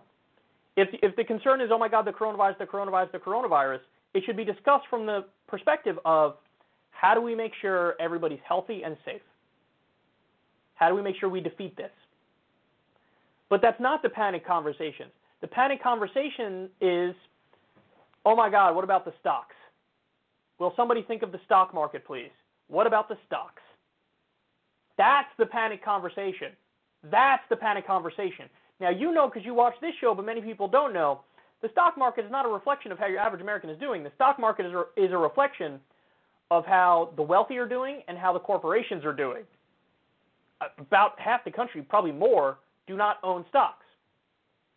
So the fact that this is the response, oh my God, we got to do something about the stock market, that alone should terrify you because it shows their priorities are abysmal and really, really dumb. But furthermore, even so, even if you say, okay, let's focus on the economic aspect for a second, what was the answer? They say we got to do tax cuts. Is there anything in the world that their response is not let's do tax cuts? Is there anything in the world? And for the record, they're not talking about you. They're not talking about working class people. They're talking about corporations and the rich. And they're talking about leaning on the central bank to try to cut interest rates. That's all you got? That's your response? And Trump's out there today talking about, you know, potential quantitative easing, which is subsidies, bailouts, going to the financial institutions yet again. This is this is what you got. This is your reaction. Oh my God, a crisis. Let's cut some billionaires' taxes a little bit more. You guys down? You guys down? This is like Naomi Klein, the shock doctrine. It's like take uh, take a crisis and use it to do your pre-existing agenda, and the pre-existing agenda is serve the rich and the powerful. But I think, and this is another important point, I think it's because they also were dumb enough to believe that that might help. like that's the point I'm at with Trump and Pence is not only are they doing it to carry out the agenda that they were going to do anyway, but they're also doing it because they think it might actually change stuff and help. In reality, you're not doing anything. Guys, it is it is possible, it is possible that the coronavirus was the pin that popped the economic bubble that we're in. It's possible. Now, it's also possible it's not, and it's still going to be a little while before we have the big crash, but it's possible we're at the beginning of the big crash. And, you know, they're going to try to blame it all on the coronavirus when that was just the catalyst that popped the bubble. In real life, the fundamentals of the economy are totally broken. There are no fundamentals there. Wages are still stagnant, despite what Trump says, where he tries to pretend like everybody's doing so great, everything's going so wonderful. No. Wages are still stagnant. Corporate profits are through the roof stock buybacks make it look like the economy is doing much better than it is. The stock market's doing much better than it is. Um, you guys know we're loaded up to our eyeballs with um, student loan debt, with uh, medical debt, credit card debt. We reinflated the housing bubble, which at some point is going to burst. We have a multi trillion dollar unregulated derivatives market. We deregulated Wall Street further. Glass Steagall is still not back in place, so the basic protections and regulations against another crash are gone. And what we've seen to this point from uh, the Obama response, the bailout of the banks, for example, the stimulus was okay, the saving of GM was okay, but the bailout of the banks, you just saw a reinflation of the bubble. And you just saw a situation that we're in now, which is a lot like the roaring 20s, where what did Trump do? Came in and cut taxes for the rich and corporations even more. So we're in that giant bubble, and this may have been the popping of the bubble, and they're totally unprepared to deal with it because all they have is, I don't know, cut taxes some more. That should terrify you. That should terrify you. Because I guarantee you, the idiots who are in charge, when the sky starts falling, the idiots who are in charge know less about the economy and how to fix it than you do. And you're probably going, I don't know that much, but you know more than them, which is really, really, really, really, really, really terrifying. Um, so, uh, wonderful. We have a president we have an administration that cut funding for the CDC and HHS, fired a bunch of pandemic experts, have no idea how to address this from a public health perspective, and then also their emergency response is geared towards the economy, and they're like, more tax cuts. That'll fix everything. No, it won't. No, it won't.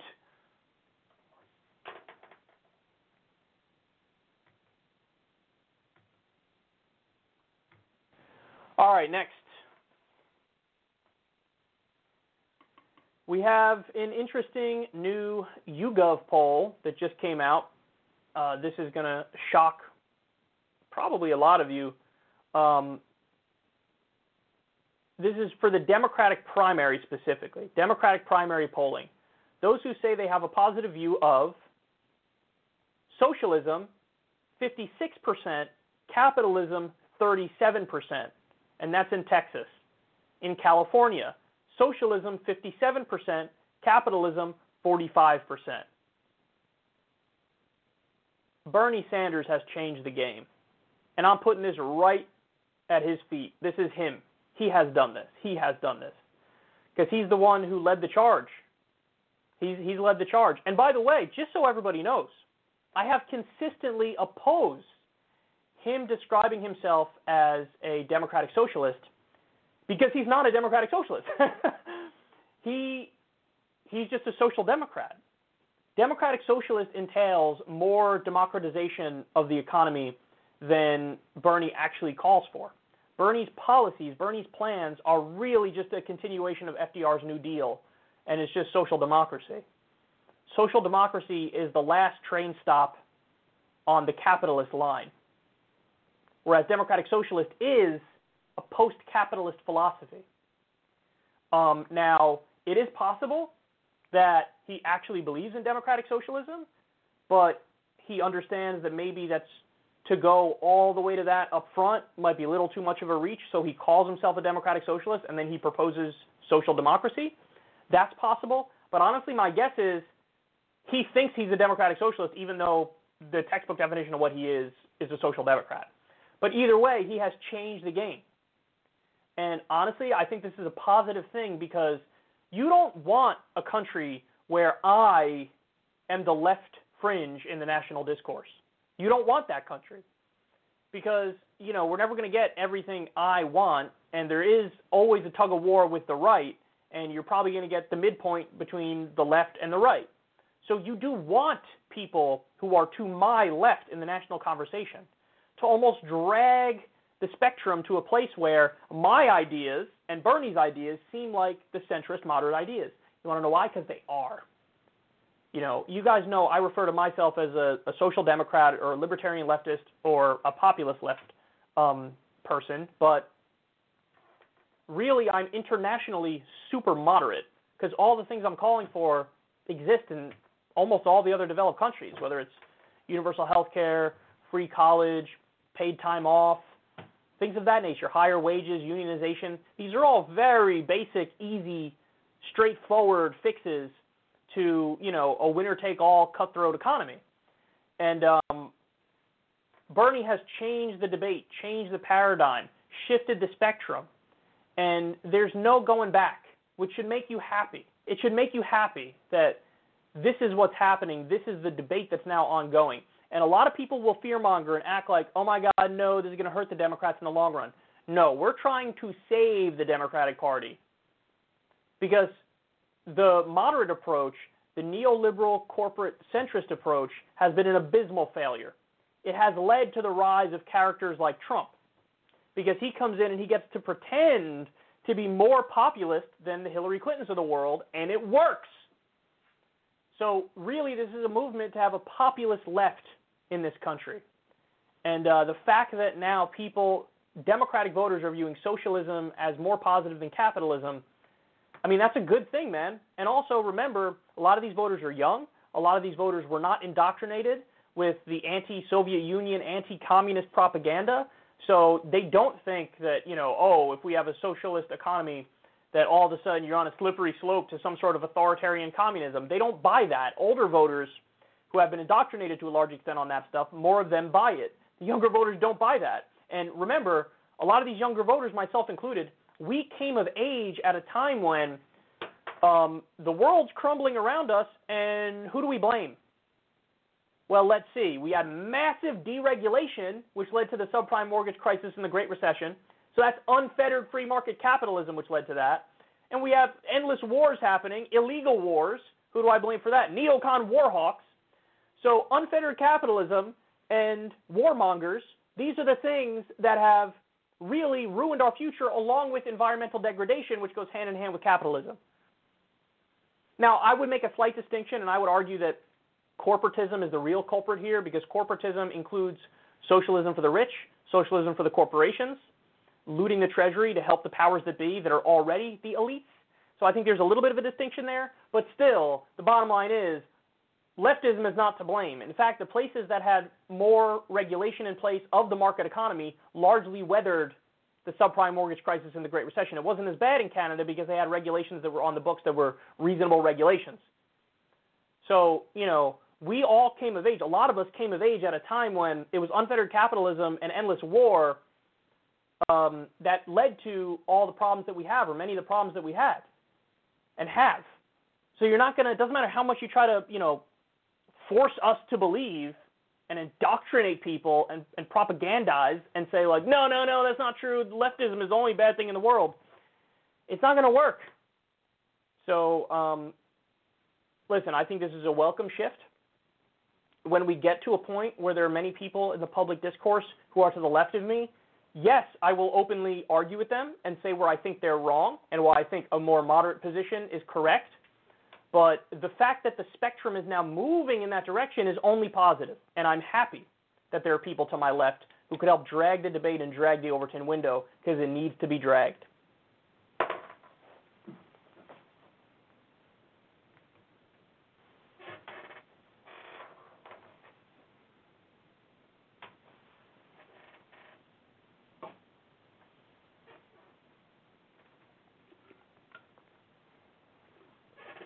All right, let's keep going, baby. So Tulsi Gabbard wrote an article in defense of Bernie Sanders, and it's interesting. It's interesting that she kind of leaned in uh, with this criticism. So she took on U.S. intelligence agencies. Here's the title of the piece. Tulsi Gabbard, presidential candidates must also condemn election interference by U.S. intelligence agencies. So she goes on to make the case that they're claiming, oh, Bernie Sanders is being helped by Russia, and they're presenting zero evidence to that effect. And the reason they're doing this is clear. They want to scare people away from voting for him, or, worst case scenario, even if he gets in power, make it so that he's permanently on an aggressive, uh, you know, he's permanently in an aggressive stance against Russia to continue what the deep state, what the intelligence agencies want, which is a perpetual Cold War like situation. So that's the the effect, that's the impact of what they're trying to do here.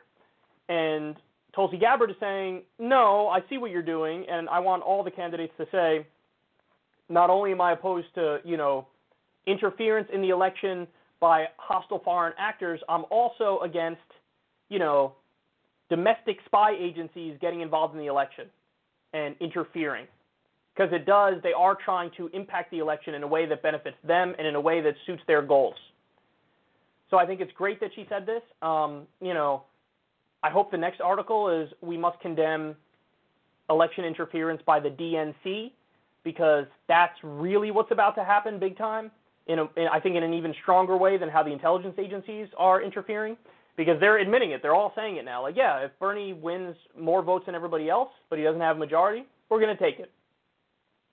So, I mean, really stop and think about that because these are the same people who were screaming about the Russians are interfering with democracy. Yeah. They were screaming that, and then now they're turning around and going, oh, us? Oh, we don't believe in democracy. You were just saying the Russians were destroying our democracy, and we have to stop that because democracy is wonderful and good and perfect. Yeah, but when we interfere with democracy, it's fine because we're us. That's the dumbest thing I've ever heard. So you don't have a principled belief in democracy. You just want to use that issue to fearmonger about the other. But when it suits your purposes, when the candidate you don't want is winning, you're like, oh, well, we'll just overthrow it if he wins. So um, listen, I have zero respect for any of the people. If your position is overthrow the will of voters, I'm against you, full stop. And you're crazy if you think, I'll tell all of you right now, I don't care who you pick as the, uh, you know, a replacement for Bernie Sanders. If Bernie Sanders wins more votes than any other candidate and they take him out, I'm not voting for that person at all. No way. It's a matter of principle. You don't get to say, I'm going to override the will of the voters in the primary and then turn around and say, okay, now I need the voters. You just told us our vote doesn't matter. Now you're going to turn around and say, please give me your vote. Well, you just said it doesn't matter. You just said it doesn't matter. And now you're saying, oh, no, no, now it matters. Oh, only when you want it to matter, it matters. No, not doing it, not playing that game. I will not vote for somebody who did not get more votes. Not happening. Not happening. Not happening. So Tulsi's leaning into this criticism of the intelligence agencies. I think that's a wonderful thing. Um, however, I will say she's still in the race, and I don't really understand why. Uh, maybe she has some sort of angle that I don't understand yet, and you don't understand yet that she could explain, but I don't get it. I don't get it. It's not like she's getting over 15% in these contests so that she has delegates that she can then give to Bernie. She's not getting delegates. So I really don't understand what she's doing, but I think that she's ruining whatever future electoral chances she might have, and that's a real concern. You don't want to, and Mayor Pete, I think this is one of the reasons Mayor Pete dropped out like he did, you don't want to get obliterated going forward because then in the future you look less serious. You look like there's no chance. And if she wants to run in the future, which she probably should do, um, then you don't want to have the rest of this on your record. So I don't know what she's doing. Maybe she's doing something I don't understand. Um, but she is coming out swinging for Bernie, and this also might be, you know, might be like a little like, hey, hey, you over there, for you know Tulsi to be in Bernie's cabinet or potentially VP. Um, so I don't know. That's all yet to be seen. But she's one of the few who will continue to throw some haymakers for Bernie.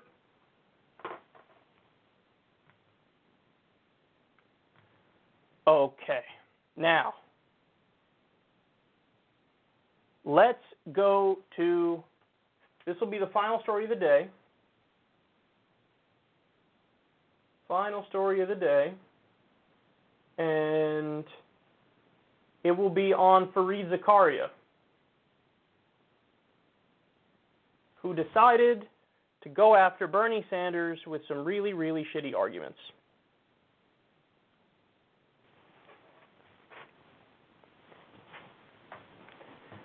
So Fareed Zakaria is an interesting character. I think sometimes he makes pretty good points, and I think other times uh, he makes terrible points.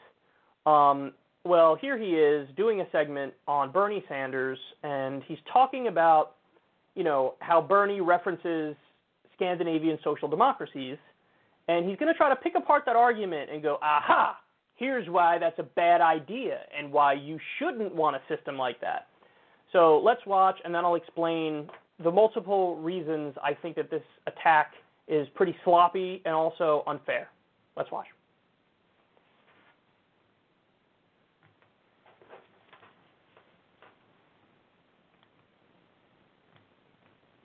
I want to talk about Bernie Sanders, who is still, despite South Carolina, the odds on favorite to win the Democratic nomination. Sanders says that his proposals are not radical at all, pointing again and again to countries in Northern Europe, such as Denmark, Sweden, and Norway, as examples of the kind of economic system he wants to bring to America. But is he right about these countries? Take billionaires. Sanders has been very clear on the topic. Billionaires should not exist, he says. But Sweden and Norway both have more billionaires per capita than the United States. Moreover, inheritance taxes in Sweden and Norway are zero, and in Denmark, just 15%. America's estate tax is 40%. By the way, all the data I'm going to cite here come from the Nonpartisan Tax Foundation or the OECD. Sanders' vision of Scandinavian countries seems to be stuck in the 1960s and 70s a period when those countries were indeed pioneers in creating a social market economy. In Sweden, government spending as a percentage of GDP doubled from the 1960s to the 1980s. But as the Swedish commentator Johan Norberg points out, this experiment in Sanders style democratic socialism tanked the Swedish economy. Between 1970 and 1995, he notes, Sweden did not create a single net new job in the private sector. In 1991, a free market Prime Minister, Carl Bildt, initiated a series of reforms to kickstart the economy. By the mid 2000s, Sweden had cut the size of its government by a third and emerged from its long economic slump. Versions of this problem and these market reforms took place all over Northern Europe, creating what is now called the flex security model, combining flexible labor markets with a strong and generous safety net. The first part of the model is key, ensuring employers have the flexibility to hire and fire workers easily without excessive regulation or litigation. In addition, these countries have to stay extremely open, erecting no barriers to free trade to gain access to markets abroad and keep their local companies competitive. Now, it's true, these countries have a very generous safety net, and in order to fund it, they have high taxes. What is often not pointed out, however, is that in order to raise enough revenue to pay for things like universal health care, these taxes fall disproportionately on the poor, middle, and upper middle class. Denmark has one of the highest top income tax rates in the OECD, 55.9%. But that rate is applied to anyone making 1.3 times the average national income. In the U.S., this would mean any income over $65,000 would be taxed at a rate of 55.9%. And the biggest hit to the poor and middle classes in Northern Europe comes because they, like everyone, pay a national sales tax of about 25%, much higher than the average U.S. sales tax of 7%. These countries raise more than 20% of their revenue this way, compared to only 8% of tax revenue in the U.S. One final statistic. A 2008 OECD report found that the top 10% in the United States pay 45% of all income taxes, while the top 10% in Denmark pay 26%, in Sweden, 27%. This basic point is worth underlining because the American left seems largely unaware of it, and it has only become more true over the last decade. The United States has a significantly more progressive tax code than Europe.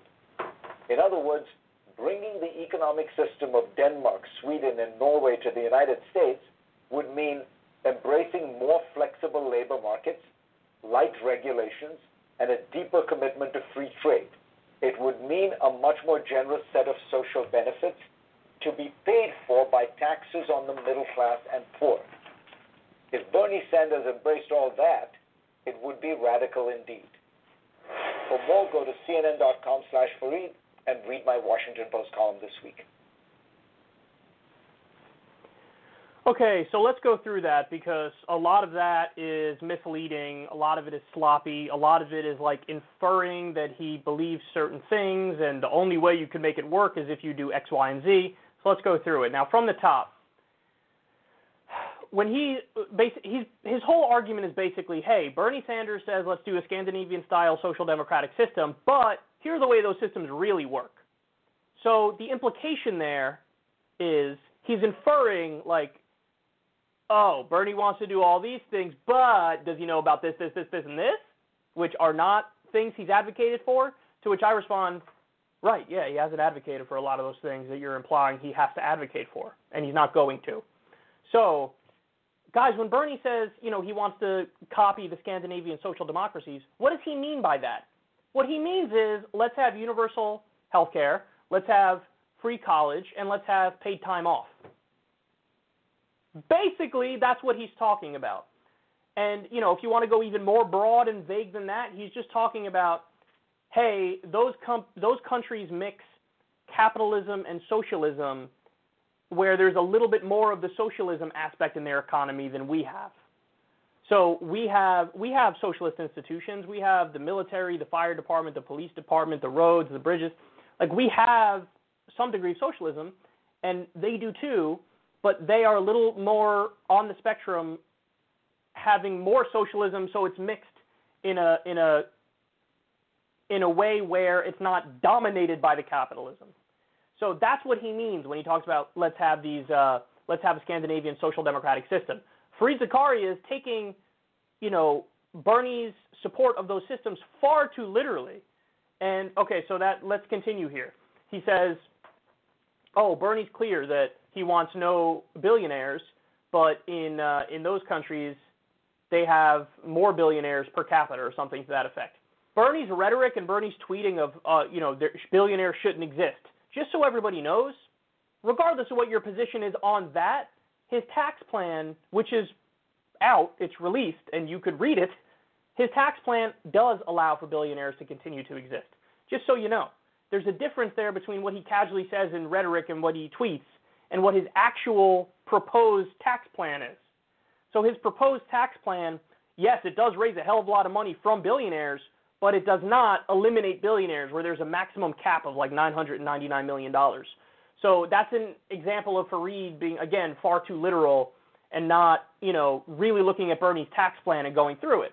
Okay, so he's just wrong about that. This idea of like, you know, oh, they they allow billionaires uh, and there are more of them per capita. So what's Bernie doing? Right, and Bernie, even though he's raising taxes on the billionaires, he's not eliminating billionaires. Even though he tweets stuff like there shouldn't be billionaires. There's a difference between saying there shouldn't be billionaires and my tax plan literally eliminates billionaires. He doesn't. His tax plan does not eliminate billionaires. He has a wealth tax that's the most progressive wealth tax that's out there, but you will still have some billionaires out there. Um, another argument that Fareed goes on to make is, hey, big government spending is really was the hallmark of social democratic systems, and that big government spending didn't necessarily work. There was no private uh, job creation, and so those systems were really stagnant and not competitive and were not good like Bernie is making them out to be. To which I respond to uh, Fareed Zakaria, but if you look at Bernie's plans, the goal is to not get rid of capitalism completely. The goal is not to get rid of the private marketplace. The goal is not to try to nationalize every industry or most industries.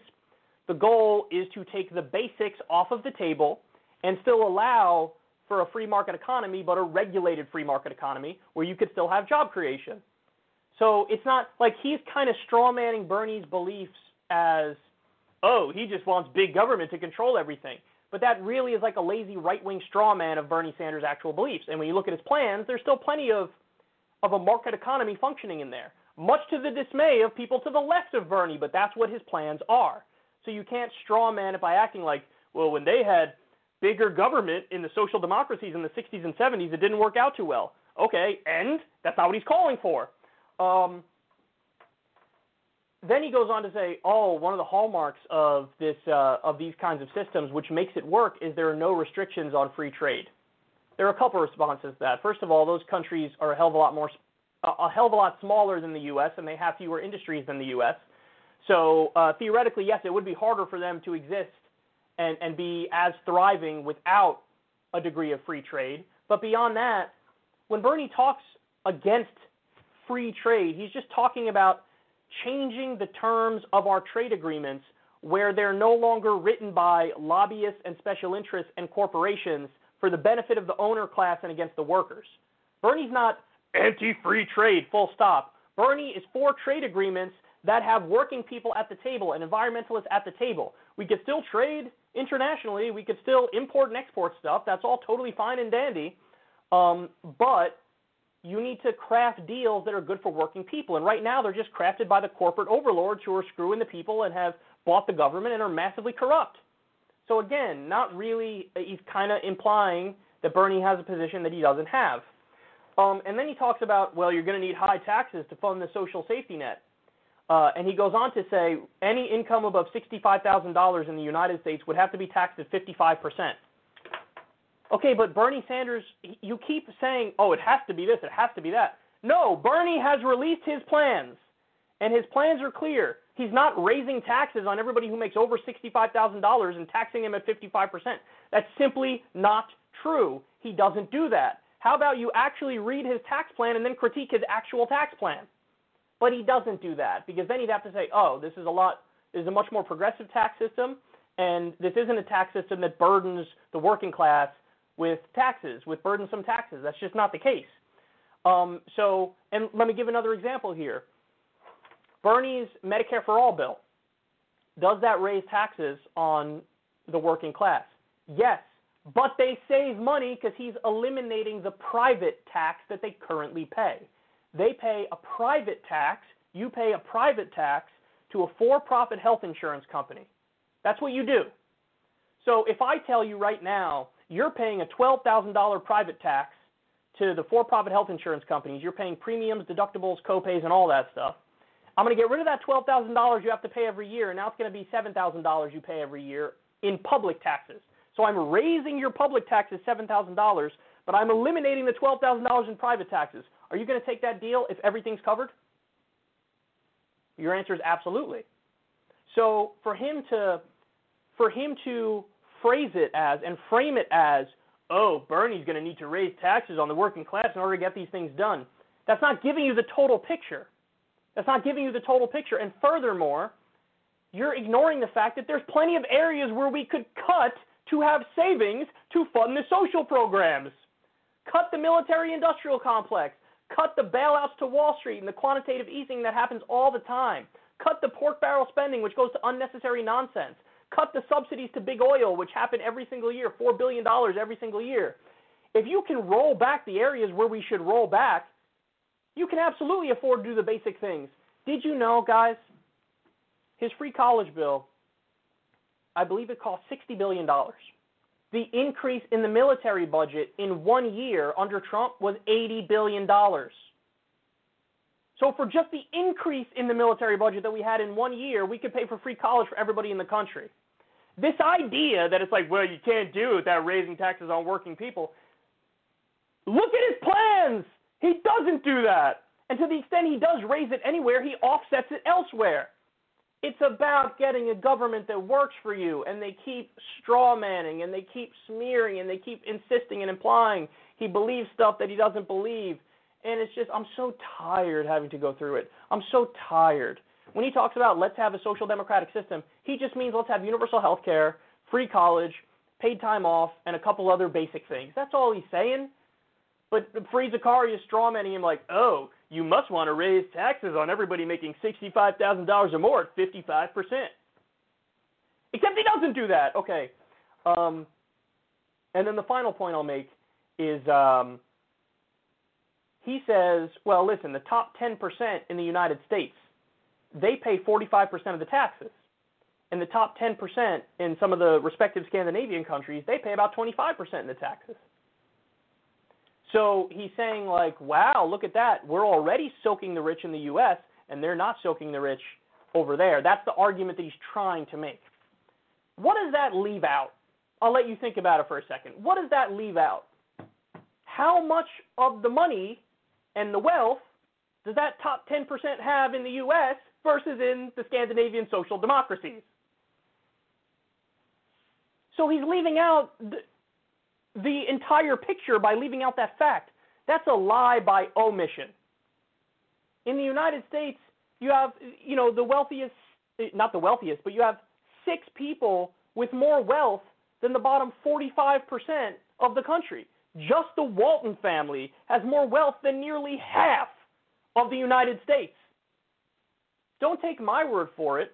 There's a there's a there's a I forget the term for it. There's a fact there's this measurement that they use called I believe the Gini coefficient or something like that, the Gini system, which measures the wealth and income inequality in various countries.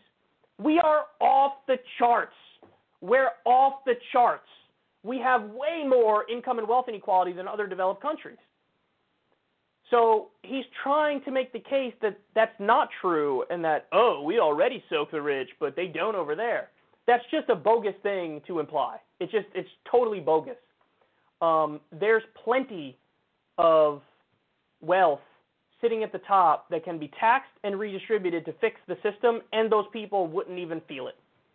They wouldn't even feel it.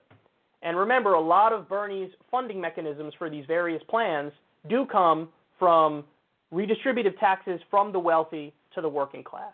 Namely, here's one the Wall Street transaction tax. That's how he funds his free college proposal a Wall Street transaction tax. It's not going to hit the middle class, it's going to hit the people who have all the damn money. So that's, that's what he's leaving out there. That the wealthy in the U.S. are way more wealthy than the wealthy in the social democracies. So even with them paying a higher tax rate, they still net have way more wealth left over because they made a hell of a lot more of it. So there is no meritocracy that we have in this country, and that's the point. And that's the point. Uh, and Bernie wants to make it more of a meritocracy. Give people an equal opportunity. Give people the basics. Don't burden them. But effectively, what Fareed Zakaria's argument boils down to is, hey man, candidate Bernie Sanders with his social democratic proposals. Maybe these proposals will actually really hurt the working class. Maybe it'll actually raise their taxes a lot and it'll be worse for them, which on its face is a preposterous idea. Okay. We are done, baby. I love y'all. I love y'all. And I will talk to you soon. Everybody, um, get out there and vote on Super Tuesday if you're in one of these states. And uh, you will be hearing a lot from me either on Twitter or maybe some breaking breaking stories as we get the results that roll in. So anyway, I'll see you on the next show. Love you all. Peace.